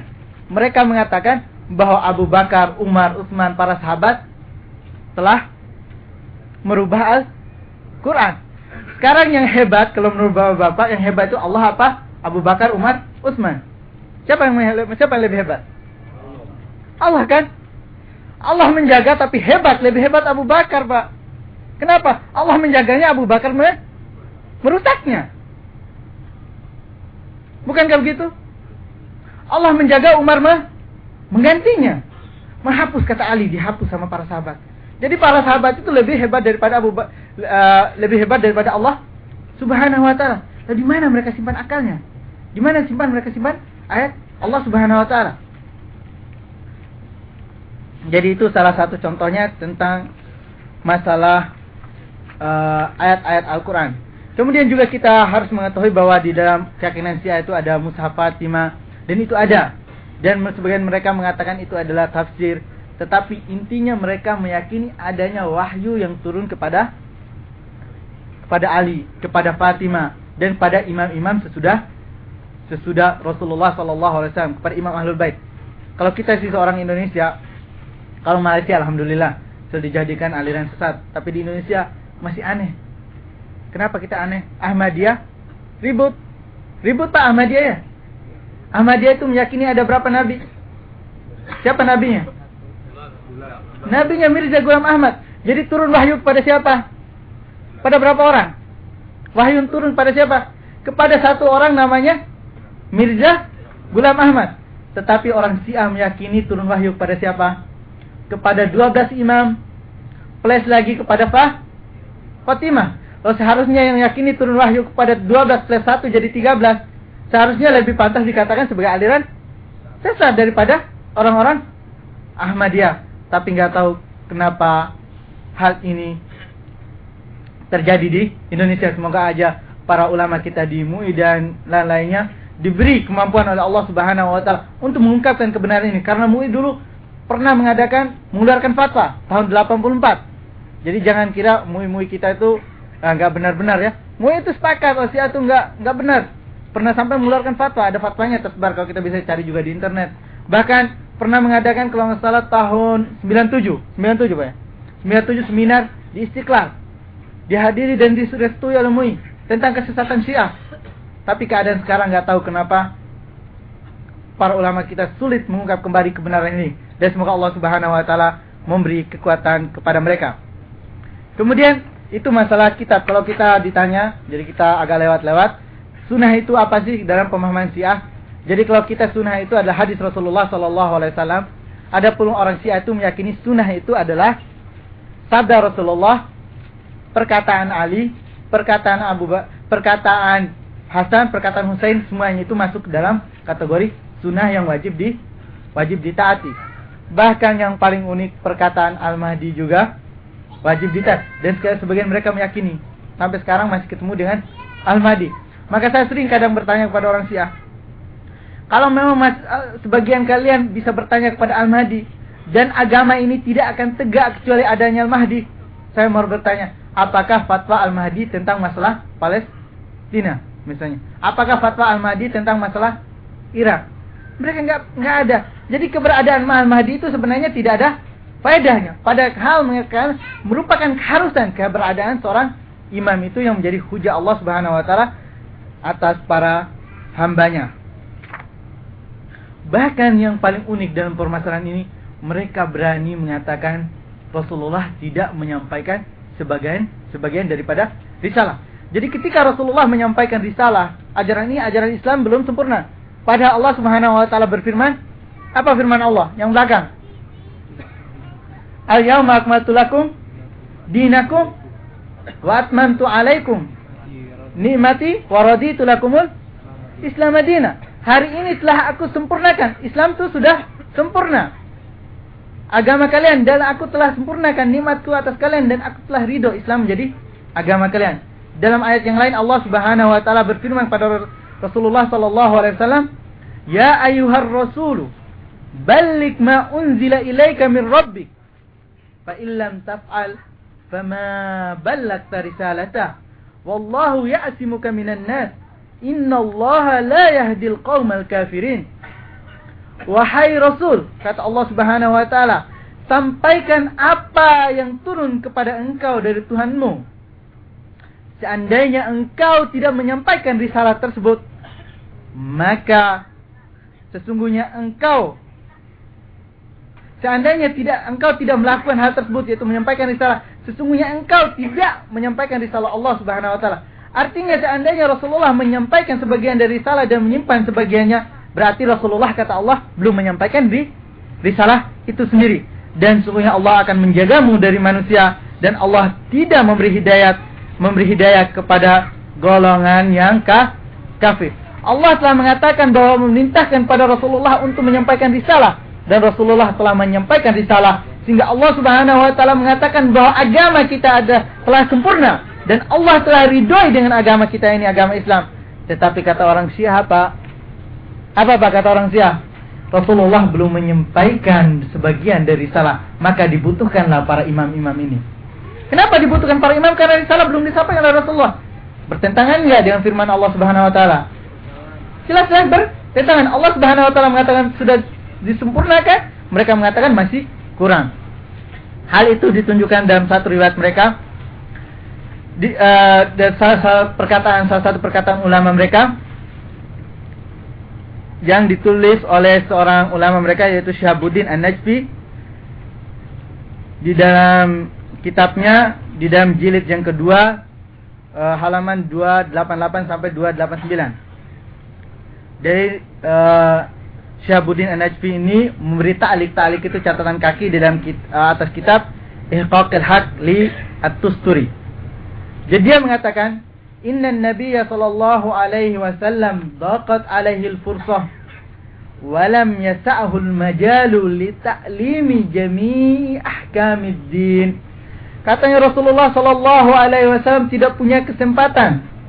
Kesempatannya sempit maka kesempatan itu tidak memberi waktu kepada kelonggaran pada Rasulullah untuk menyampaikan hukum-hukum agama ini. Jadi sempit, maka Rasulullah tidak bisa menyampaikan tidak waktu untuk menyampaikan hukum-hukum agama ini, maka dibutuhkanlah orang-orang yang datang sesudahnya.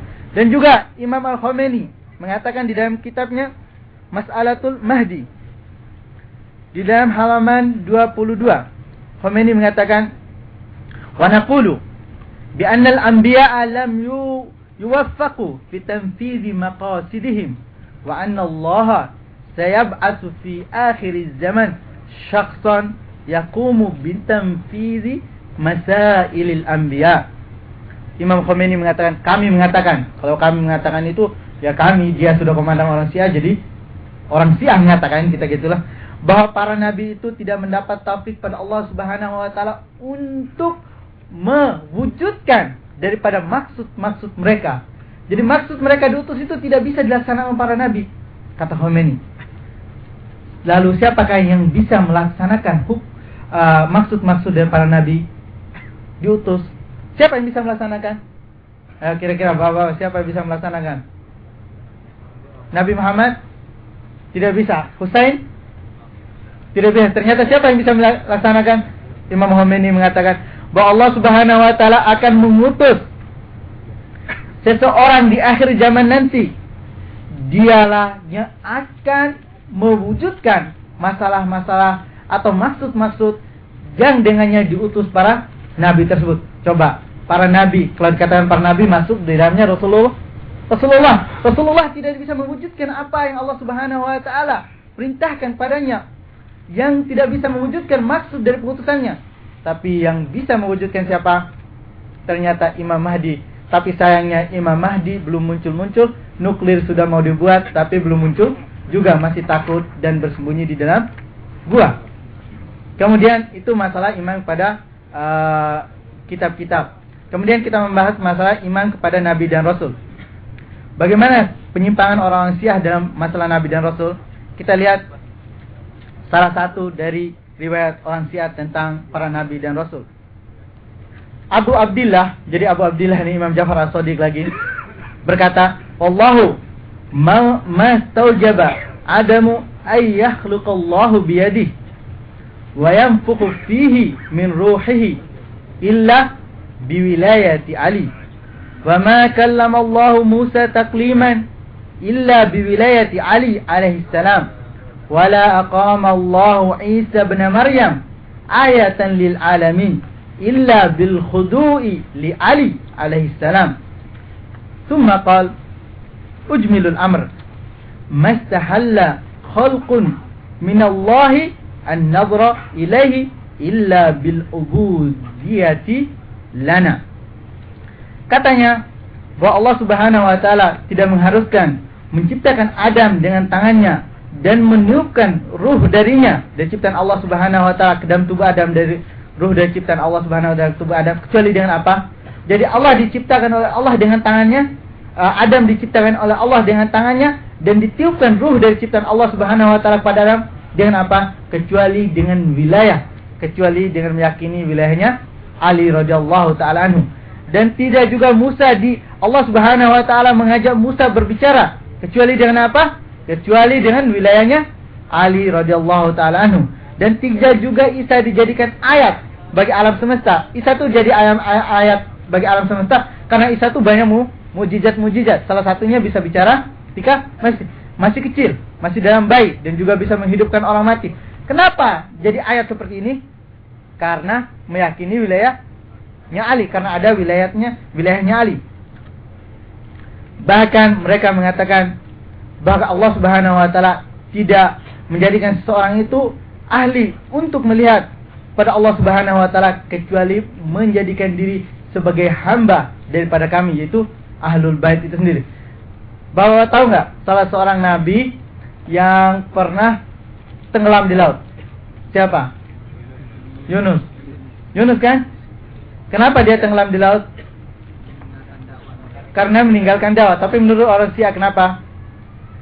Karena ternyata Yunus itu tidak mau taat terhadap wilayahnya Ali. Makanya Allah Subhanahu wa taala masuk ke dalam masukannya ke dalam laut. Gitulah malaikat itu direndahkan dan harus kita mengetahui bahwa mereka meyakini bahwa para imam itu lebih tinggi derajatnya dari para malaikat dan para nabi. Masih berapa lama? Hah? Uh, pertanyaan aja sebentar. Selesai ini ini kan imam kepada kita ambil semua rukun imam rukun uh, iman. Kita ambil semua rukun iman baru 10 menit lagi ya baru pertanyaan. Kita ambil dulu masalah rukun iman. Kemudian iman kepada nabi. Jadi nabi itu betul-betul harus taat kepada siapa? Kepada wilayahnya Ali. Kalau nggak taat kepada wilayahnya Ali bisa seperti Yunus alaihi salam. Kemudian iman kepada hari akhirat. Yang memasukkan surga dan neraka itu siapa? Allah. Tapi menurut orang Syiah siapa mereka mengatakan Syekh mereka yang namanya Al-Hur Al-Amili di dalam kitabnya Al-Fusul Al-Muhimmah fi Usulil A'immah halaman 171 mengatakan Inna min usulil a'imma alaihimussalam. Al-imanu bi anna hisaba jami'il khalqi yaumal qiyamah ila al-a'immah Sesungguhnya di antara usul-usul atau dasar-dasar daripada uh, para imam-imam itu yang merupakan usul-usul artinya dasar-dasar yang dilakukan oleh para imam alaihi adalah meyakini bahwa hisab hari kiamat itu hisab makhluk di hari kiamat itu atau itu manusia di hari kiamat itu berada di tangan siapa? Berada di tangan para imam. Kemudian juga diriwayatkan daripada Abu Abdullah Abu Abdullah Diriwayatkan ini bukan dari Abu Abdillah ya, diriwayatkan dari Ali. Ali berkata, Rasulullah sallallahu alaihi wasallam berkata kepadaku, "Ya Ali, anta qasimul jannah wan nar yaumal qiyamah." Taqulu lin-nari hadha li wa hadha lak. Rasulullah mengatakan kepada Ali, ini di di dalam tafsir Farad halaman 67 dan juga di dalam kitab Ilalul Syara'i karangan Ibnu Babawai halaman 196 Wahai Ali engkaulah pembagi surga dan neraka hari kiamat nanti. Engkau berkata kepada neraka, ini adalah untukku. Dan engkau berkata, dan ini adalah bagi engkau. Jadi yang mengatur surga dan neraka itu siapa? Ali. Kalau ini untukku artinya ini adalah pengikutku yang mengikutiku dia bawa ke mana ke dalam surga dan ini untukmu. Untukmu itu siapa yang masuk neraka adalah musuh-musuh ahlul bait. Dan juga dinukil dari Ali radhiyallahu taala anhu, Ali berkata, "Ana udkhilu awliya'il jannah wa a'da'in nar." Saya memasukkan para wali-waliku, artinya orang-orang yang mengikuti dia, surga dan orang-orang yang memusuhi musuhiku neraka. Siapa masuk surga dan neraka? Ali radhiyallahu taala. Ini dalam tafsir uh, di dalam kitab Ila Syara'ili Ibnu Bawai yaitu halaman 197 jadi uh, ada kesalahan tadi halamannya jadi ini halaman 197 di dalam kitab Ila Syara'i karangan Ibnu Babawai adapun yang dinukil dari Rasulullah sallallahu alaihi wasallam itu di dalam kitab Biharul Anwar Biharul Anwar itu karangannya Adil Majlisi hal uh, jilid 39 halaman 200 jadi kalau A yang sekarang itu sebenarnya banyak menjadikan dasar-dasar dari agama mereka adalah dari al-majlisi. Kemudian terakhir adalah iman kepada takdir. Syekh mereka Al-Mufid mengatakan di dalam kitabnya Al-Fusulul Muhimmah fi Usul A'immah dinukil di dalam kitab Al-Fusulul Muhimmah fi Usulil A'immah karangan Muhammad Nihasan Al-Hur Al-Amili halaman 80-81. Jadi nukil dari Al-Mufid.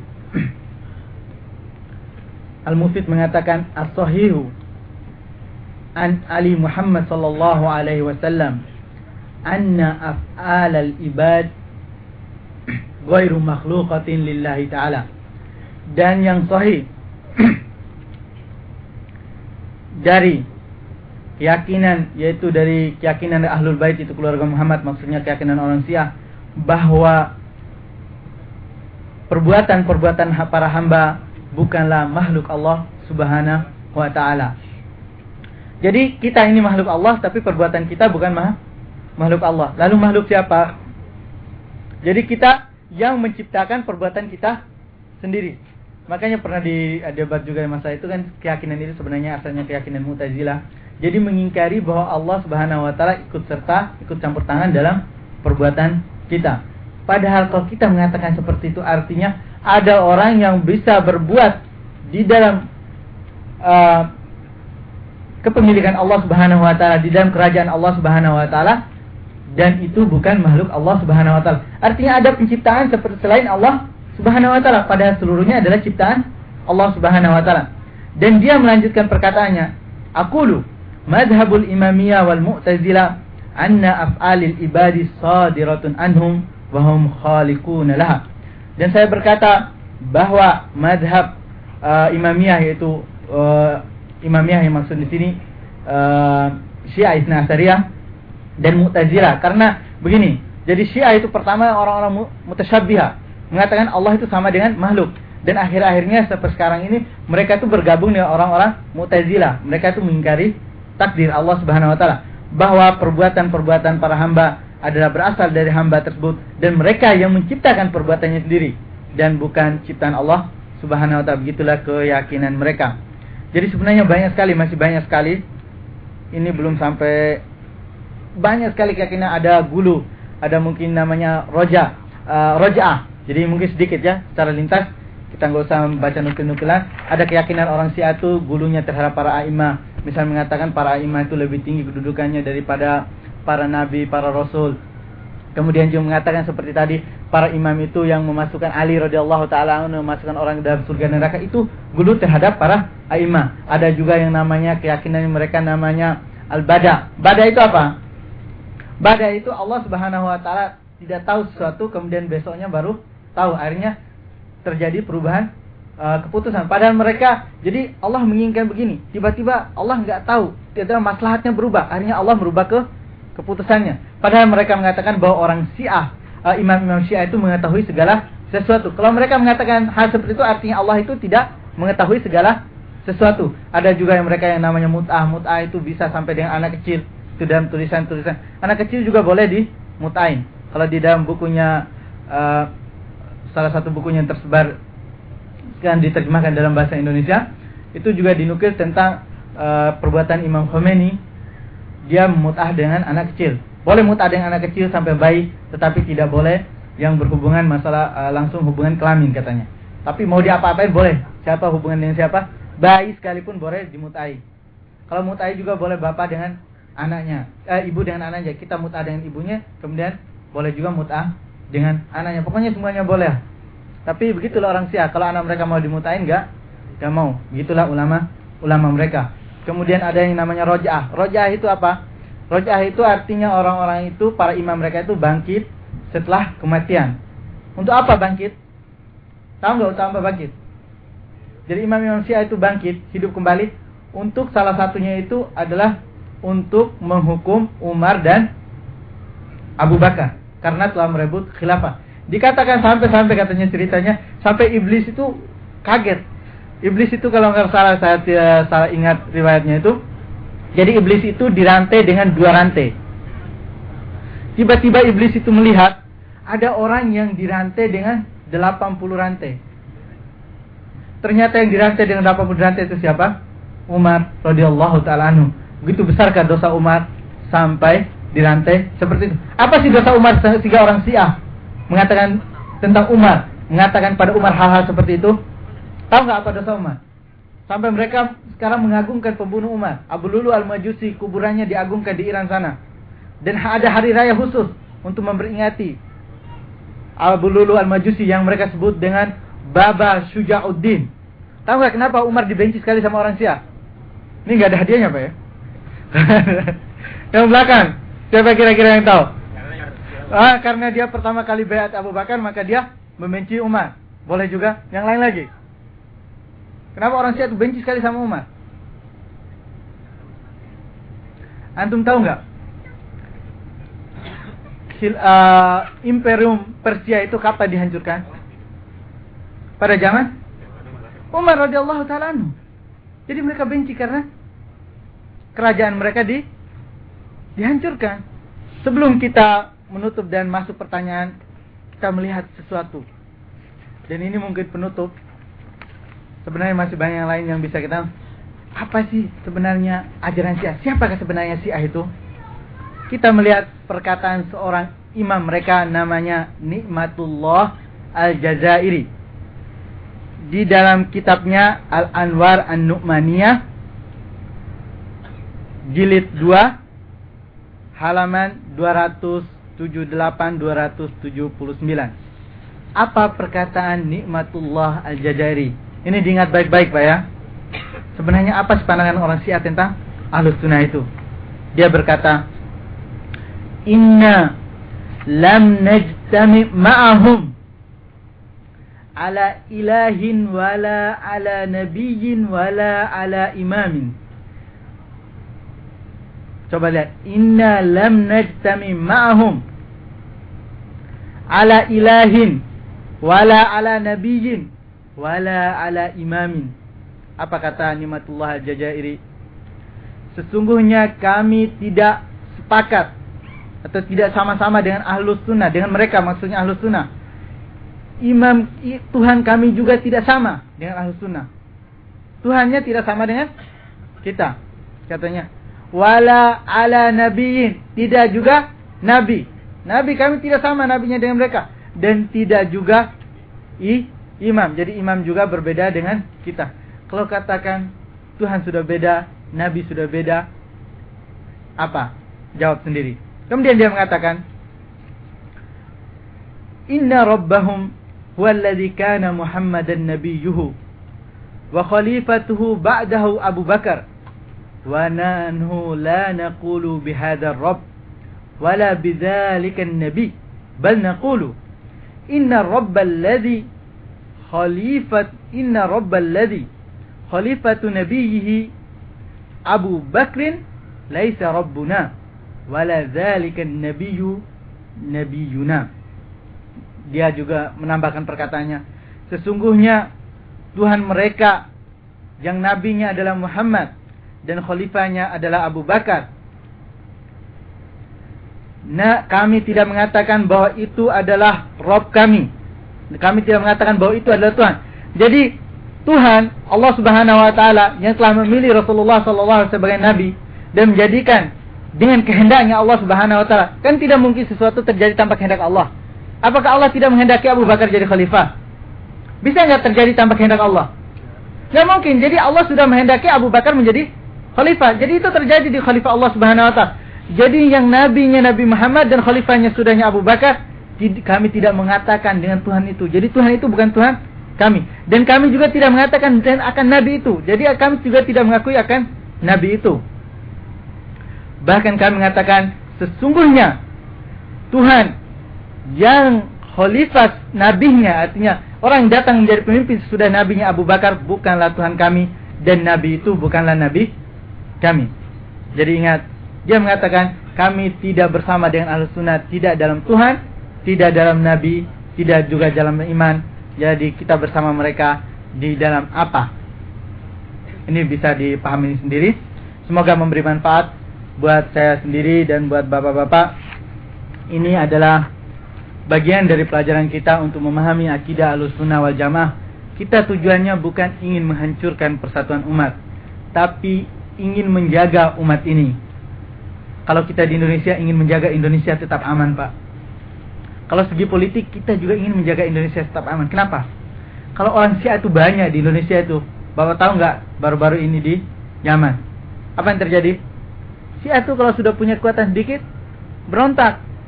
Tahu nggak apa yang terjadi di Irak? Tahu nggak apa yang terjadi di Lebanon? Perang nggak habis-habis.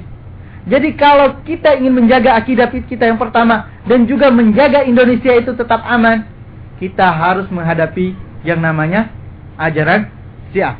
Kemudian ini uh, pertanyaannya, tolong minta penjelasan tentang Abdullah bin Sabah karena saya dengar erat hubungannya dengan Syiah. Sebenarnya Abdullah bin Sabah ini, Abdullah bin Sabah ini adalah orang Yahudi. Jadi dia pada zaman Umar itu belum masuk Islam. Pada zaman Utsman, Utsman politiknya ya jadi segi politik. Umar itu dia berpolitik dengan cara uh, keras. Jadi orang-orang yang salah itu langsung dihukum. Adapun Utsman orang yang lembut. Jadi dibiarkan gitu baik-baikan, dia berlemah lembut. Nah, pada saat itulah Abdullah bin Sabah itu masuk Islam, pura-pura masuk Islam, kemudian menimbulkan banyak fitnah. Abdullah bin Sabah ini adalah orang yang pertama mengatakan bahwa Yusha bin Nun itu adalah uh, wasi. Wasi itu adalah yang diwasiatkan oleh Musa untuk menjadi khalifah sudahnya menjadi pengganti Musa. Setiap nabi itu ada wasi. Dia mengatakan setiap nabi itu ada wasi, artinya orang yang diwasiat untuk menjadi pemimpin sudahnya. Dan wasiat daripada Nabi Muhammad siapa? Ali radhiyallahu taala anhu kata dia. Orang Syiah sekarang banyak mengingkari mana Abdullah bin Sabah nggak ada itu bikinan ahlus sunnah katanya. Nggak ada kalian ternyata di dalam buku-buku Syiah sendiri banyak menukil riwayat nukil bahwa Abdullah bin Sabah itu benar-benar ah ada. Jadi sebagian mereka mengingkari pada sebagiannya lain mengakui. Tapi orang Syiah itu gampang, Pak.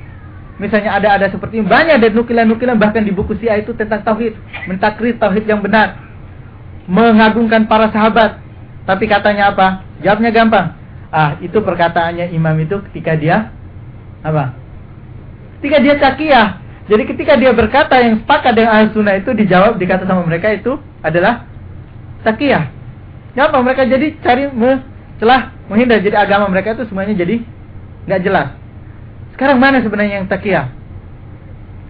Jadi Abdullah bin Sabah itu ada ada bahkan telah ditulis risalah risalah uh, tesis tentang hal ini yang menunjukkan bahwa Abdullah bin Sabah ada dalam sumber-sumber Ahlus Sunnah dan juga dalam sumber-sumber Syiah. Tolong dijelaskan mengenai keyakinan takiyah para Syiah bagaimana sikap kita terhadap para penganut Syiah baik di sini atau di Indonesia. Keyakinan takiyah para Syiah itu takiyah itu begini. Mereka membunyikan keyakinan mereka dan menampakkan yang lain. Misalnya di depan halus sunnah, mereka menampakkan yang bagus-bagus, baik-baik sama kita. Makanya kadang kita melihat orang Asia itu, aduh akhlaknya luar biasa, baik banget. Tetapi ketika kita tidak mau menerima mereka, maka akan ditampakkanlah ah, aslinya itu model-model takiyah. Jadi ketika ada sunnah mereka sholat seperti ahlu sunnah. nggak masalah. Padahal mereka tidak meyakini kebenaran sholat tersebut hanya untuk mengikuti saja. Jadi takia itu artinya menyembunyikan sesuatu dengan menampakkan sesuatu sesuatu yang lain. Lalu bagaimana kita melakukan uh, terhadap orang-orang yang Syiah yang ada di sini ataupun ada di Indonesia? Jadi sebenarnya kewajiban kita apalagi kalau di sini mereka tuh banyak banyak subhat. Mereka tuh kadang di sini orang kalau Syiah di Saudi, mungkin mereka agak pintar-pintar dikit. Jadi agak hati-hatilah. Kalau ada subhat para Syiah, orang-orang Syiah apalagi di daerah di banyak Syiahnya, langsung nanyakan kepada ustadznya. Jangan dibiarkan. Misalnya begini, saya tanyakan aja. Kalian itu ahlus sunnah katanya. Sedikit-dikit kalau ceramah mulainya apa? Selawat pada siapa? Selawat pada para sahabat. Coba. Tuh, mana ayat Al-Quran? Mana hadis? yang memerintahkan selawat pada para sahabat? Apa jawabnya? Coba kira-kira siapa yang tahu? Kita orang kelas ceramah itu kan selalu selawat pada para sahabat. Allahumma salli ala Muhammad wa ala ali Muhammad wa ashabi. Kemudian wa ashabi ajmain gitu lagi. Ajmain dan semua para sahabat. Mana dalilnya kadang? Dibikin subhat. Padahal itu sebenarnya gampang sekali. Tapi karena kita nggak tahu, itu akan ah, tersimpan di dalam pikiran. Bapak bingung kan? Katanya kalian tuh selawat pada istri-istri Rasulullah. Mana selawat pada istri Rasulullah? Datangkan hadis-hadisnya. Tuh di dalam kalian kalau baca tahiyat pernah nggak menyebut istri Rasulullah? Ayo. Pernah nggak? Nggak pernah kan? Nah berarti kalian tambah-tambah selawat istri Rasulullah. Makanya subhat-subhat seperti itu, mereka itu subhatnya diambil dari kitab kita sendiri. Dan ini mau dijawab nggak subhatnya? dijawab ya? Nah, jadi misalnya gini, itu banyak. Kenapa sih para ulama sunnah itu mengatakan harus selawat kepada para sahabat? Allah Subhanahu wa taala berfirman, Selawat itu apa sih artinya? Selawat itu adalah doa. Allah memerintah kepada Rasulnya, "Wasalli alaihim, fa inna salataka sakanun lahum." Dan berselawatlah, berdoalah buat mereka. Buat siapa? Para sahabat. Sesungguhnya doa engkau adalah ketenangan bagi mereka. Allah memerintahkan pada Rasulullah untuk berdoa buat para sahabat. Selawat itu kan doa. Dan kita diperintahkan oleh Allah untuk mengikuti siapa? Untuk mengikuti para sahabat. Lalu istri Rasulullah. Pertama kita gampang mengatakan istri Rasulullah termasuk dalam sah sahabat. Dan juga ada hadis di riwayat Imam Muslim mengatakan juga jadi ditambah kalau kita wala ali dan ditambah dalam riwayat Muslim wa azwah wa azwaji dan istri-istri Rasulullah. Sebenarnya jawabnya gampang gampang tapi perlu tanya ustaz nih ada ustaz ustaz semua jadi subhat itu jangan dibiarkan jadi kalau saya sarankan kalau orang-orang Arab hati-hatilah mereka tuh subhatnya banyak juga di Indonesia dan sangat dihanu di Indonesia itu subhat mereka kalau di internet itu sudah siap. Jadi kita tinggal anu maka kita juga harus belah banyak belajar. Pertama belajar tentang sunnah agar kita bisa membantah dan belajar juga tentang akidah mereka agar kita bisa mengingatkan pada umat akan kesatuan akidah mereka. Jadi Rafidah itu orang Islam atau bukan Al-Quran uh, eh, Syiah apakah dinamakan Al-Quran apa sama dengan Al-Quran Sunnah Jadi Rafidah itu apakah orang Islam Sebenarnya terjadi perbedaan pendapat di antara para ulama Ada yang mengatakan bahwa semua orang Syiah itu telah kafir Ada juga yang mengatakan tidak Yang, yang kafir itu adalah yang meyakini hal-hal yang mengkafirkan Misalnya mengatakan Ali yang memasukkan ke dalam surga dan neraka Ali yang mengatur alam semesta itu kan kafir yang mengatakan Al-Quran itu telah berubah. Jadi kalau ada keyakinan-keyakinan mereka seperti itu, maka mereka itu kita kafirkan. Tapi kita harus tahu tidak semua orang Allah meyakini seperti itu. Orang-orang awam itu banyak yang nggak tahu. Tapi sangat disayangkan hampir seluruh orang Syiah itu menyeru selain Allah Subhanahu Wa Taala. Ini yang banyak terjadi Syiah itu sebenarnya kesirikan dalam masalah uluhiyah. Kalau orang Islam sedikit-sedikit apa? Kita ya, ya Allah, ya ya Rahman, ya Razak. Kalau orang siapa? Ya Ali, ya Hussein yang paling banyak. Saya suatu kali baru-baru di waktu di Makkah naik mobil. Naik mobil pas naik di atas. Kalau kita ya Allah astagfirullah kan gitu kan gitu kan. Kalau mereka ya Ali katanya. Aduh, kalau di Ka'bah-Ka'bah kadang kita tahu ya Ali. Kemarin-kemarin waktu musim haji katanya ya Ummal Bani. Tahu Ummal Bani? Nah, Ummal Bani itu ada di Baki radhiyallahu taala anha. Ummal Bani itu adalah istrinya Ali radhiyallahu taala anhu kemudian mempunyai anak yang banyak dan anaknya itu banyak meninggal bersama Husain di Karbala rahimahumullah jami'an radhiyallahu taala anhum. Jadi begitu orang Syiah itu banyak yang jatuh pada kesyirikan. Jadi mereka menyembah meminta paling banyak meminta kepada selain dan di Indonesia juga Syiah sama seperti itu. Sedikit-sedikit ya Husain, Adrikni. Mereka terang-terangan acara-acara sedikit-sedikit ya Husain. Mereka meminta kepada selain Allah Subhanahu wa taala. Apakah Al-Qur'an orang Syiah itu sama dengan Al-Qur'an kita? Kalau Al-Qur'an orang Syiah sekarang sama dengan Al-Qur'an kita. Tapi masalahnya keyakinan sebagian orang Syiah, terutama ulama-ulama mereka meyakini hal-hal seperti itu adanya perubahan di dalam Al-Qur'an. Jadi kita misalnya sekarang mengatakan apa sih kalian mengatakan bahwa Al-Quran orang Syiah itu beda? Loh ini Quran kita nih, cetakan Madinah, cetakan Malik Fahad. Ini kita baca setiap hari. Mau jawab apa? Kita katakan kepada mereka, betul Al-Quran kalian sama dengan Al-Quran kita. Tapi keyakinan kalian tentang Al-Quran berbeda dengan keyakinan kita. Kalian meyakini sesuatu yang bertentangan dengan firman Allah Subhanahu wa taala, "Inna nahnu nazzalna dzikra wa inna lahu lahafizun." Sesungguhnya Allah Subhanahu wa taala yang menurunkan Al-Qur'an dan Allah Subhanahu wa taala yang menjaganya. Dan sungguhnya kami yang menjaganya kata Allah Subhanahu wa taala. Apa sebabnya Syiah selalu memuja Ali? Jadi kalau kita lihat Syiah itu sebenarnya yang lebih tinggi dipuja itu Husain radhiyallahu taala Jadi mereka memuja Ali, memuja Ahlul Bait semuanya. Karena mereka meyakini keyakinan-keyakinan seperti itu seperti tadi. Ali radhiyallahu taala anhu yang memasukkan ke dalam surga dan neraka. Misalnya seperti itu Ali radhiyallahu taala yang mengatur alam semesta ini. Kadang-kadang orang Syiah itu lucu, mereka namanya eh, di dalam keyakinan mereka itu ada namanya wilayah takwiniyah. Wilayah takwiniyah itu seperti itu. Jadi imam-imam itu mempunyai kekuasaan yang luar biasa, bisa mengatur alam semesta ini. Kemudian mereka bikin cerita. Katanya ada yang namanya Mazlumiyatul Zahra. Mazlumiyatul Zahra itu artinya Fatimah radhiyallahu taala anhu itu dizolimi. Setelah meninggal Rasulullah kata ceritanya orang Syiah. Rasulullah meninggal. Setelah itu orang-orang pada bayat pada Abu Bakar. Nah, Ali radhiyallahu taala anhu bersama Zubair dan beberapa orang masuk ke rumahnya Fatimah. Datang Umar. Umar datang, kemudian katanya Umar datang itu pintunya, rumahnya mau dibakar, pintunya didobrak sampai habis, Sampai anaknya Fatimah itu keluar. Keluar anaknya katanya nama Al-Muhsin. anak di dalam kandungannya keluar katanya gara-gara Umar. Setelah itu Ali itu ditarik seperti onta. Jadi jika ditarik supaya membayar Abu Bakar. Dipaksa sama Umar. Padahal mereka mengatakan Ali itu mengatur alam semesta. Kok Umar aja nggak bisa diatur? Katanya Ali itu mengatur alam semesta. Kemudian ceritanya lagi dikatakan. Kemudian setelah itu Ali itu didorong. Kemudian kata Fatimah, jangan mengganggu anak dari uh, keluarga Rasulullah apa gitu dari anak uh, anak dari pamanku maksudnya anak dari Ali bin Abi Thalib suaminya kemudian masjid itu terangkat dengan sendirinya katanya masjid itu terangkat dari bawahnya loh kenapa ketika Fatimah dipukul coba antum kita aja ya istri kita dipukul sampai keluar anaknya tulang rusuknya katanya patah rumahnya dibakar Ali yang katanya orang paling pemberani itu cuma diam saja, ditarik malah ditarik sama Umar.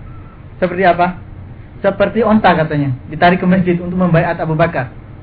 Kalau Ahlus Sunnah mengatakan tidak, Ali tidak mungkin seperti itu karena Ali seorang pemberani. Tapi orang Syiah mengatakan hal sebaliknya. Mencerita bercerita seperti itu nama ceritanya Mazlumiyatu Az-Zahra. Kalau kita katakan orang yang meyakini seperti itu orang mengatakan Ali pemberani atau pengecut. Pengecut kan istri di rumah mau dibakar, Istri ditendang sampai anaknya lahir, istrinya patah tulang. Dia cuma diam saja malah ditarik kayak onta. Kemampuannya lagi untuk mengatur alam semesta tidak dikeluarkan. Ke mana? Kadang-kadang orang Syiah itu begitulah. Saling akidah-akidahnya itu mereka aneh, saling bertentangan. Apa yang membuat orang Indonesia tertarik mengikuti Syiah? Apakah mereka tidak berpikir atau tidak tahu? Kebanyakan dari orang Indonesia itu kadang sebagian mereka terpengaruh. Mereka itu kadang sebagian yang kasihan. Ingin belajar agama tapi salah pelajaran. Kasihan sebenarnya. Jadi mereka tidak tahu agama kemudian datang subhat-subhat orang Syiah seperti itu. Misalnya subhat kayak tadi tentang selawat uh, selawat kepada para sahabat. Karena kan kita nggak tahu kan langsung ikat orang Syiah. Dan apa yang dilakukan orang Syiah di Indonesia? Diambil hadis-hadis dari ahlu jadi jangan kira di bawah bukunya riwayat-riwayat Al-Kafi tidak sama mereka di bawah riwayat Bukhari Muslim Abu Daud dari Al-Hakim jadi kita harus hati-hati. Tapi apa masalah? Mereka mengambil sebagian riwayat, melupakan sebagian yang lain. Di situlah terjadi ke kesesatan.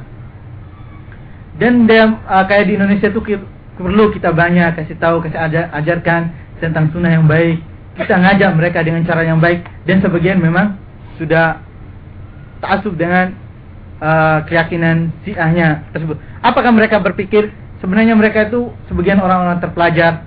Salah satu katanya pengaruh itu masalah mut'ah. Kenapa? Karena mereka merasa ada kebebasan untuk untuk menikah. Dan itu juga terjadi banyak pada pejabat-pejabat, sebagian pejabat juga yang pergi ke daerah lain dan tinggalkan istri. Saya dengar begitu. Ada orang cerita-cerita sebagian orang-orang tinggalkan istri, tinggalkan istri gitu jadi dia masih akan sia boleh kawin mutah jadi ada enaknya. Ada katakan kenapa sih orang Iran mau mengeluarkan uang besar-besar untuk mendakwakan Syiah? Jadi ini kan sudah mau habis ya.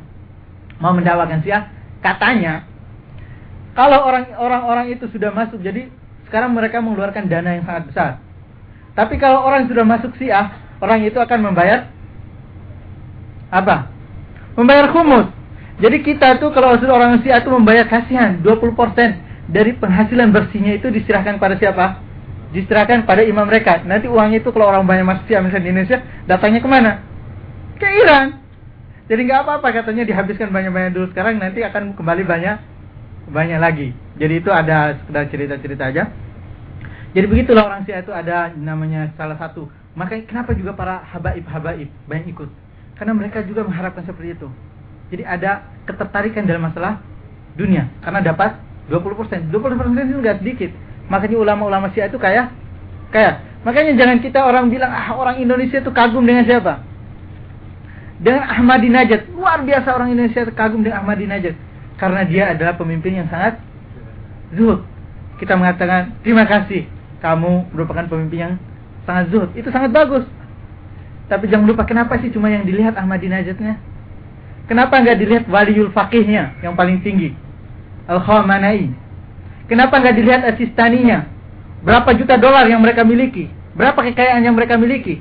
Jadi kita itu gampang ditipu sama orang Syiah, ditipu dengan satu orang. Padahal kebanyakan ulama Syiah adalah orang-orang yang kaya raya. Dapatnya dari apa? 20% Pak. Jangan takut 20%. Ya mungkin ini soal terakhir. Apakah orang Syiah kalau sholat berkiblat ke Irak? Sekarang masih berkiblat ke kita, tapi juga sebagian mereka kalau sholat kadang berkiblat ke kuburan. Jadi kuburan salah satu kuburan Husain itu kalau kita lihat di gambar-gambar di video juga banyak. Bahkan kalau di Suhada Uhud juga mereka sholat menghadap kuburan meninggalkan kiblat. Adapun kiblat secara umum masih kiblat sama seperti kita. Apa yang dianggap istimewa di antara para sahabat yang tiga? Apa yang dianggap maksudnya apa kelebihan para sahabat yang tiga? Gitu. Jadi kelebihan Abu Bakar dan Umar itu banyak sekali. Mereka itu adalah orang-orang muhajirin yang pertama kali. Allah Subhanahu wa taala berfirman dengan tentang orang-orang muhajirin, "As-sabiqun al-awwaluna minal muhajirin wal ansar walladzina tabauhum bi ihsan radhiyallahu radhiyallahu anhum waradu an. Orang-orang terdahulu dari kaum muhajirin dan ansar dan orang-orang yang mengikuti mereka dengan baik. Allah Subhanahu wa taala ridho pada mereka dan mereka ridho pada Allah. Apa yang lebih tinggi daripada keridhaan Allah Subhanahu wa taala? Mereka orang-orang yang diridhoi oleh Allah Subhanahu wa taala, belum lagi hadis-hadis yang lain. Saya kira itu cukup untuk mentazkiyah mereka. Tazkiyah dari siapa? Dari Allah, bahwa Allah meridhoi mereka. Kenapa salatnya berbeda dan nggak berjamaah dengan kita?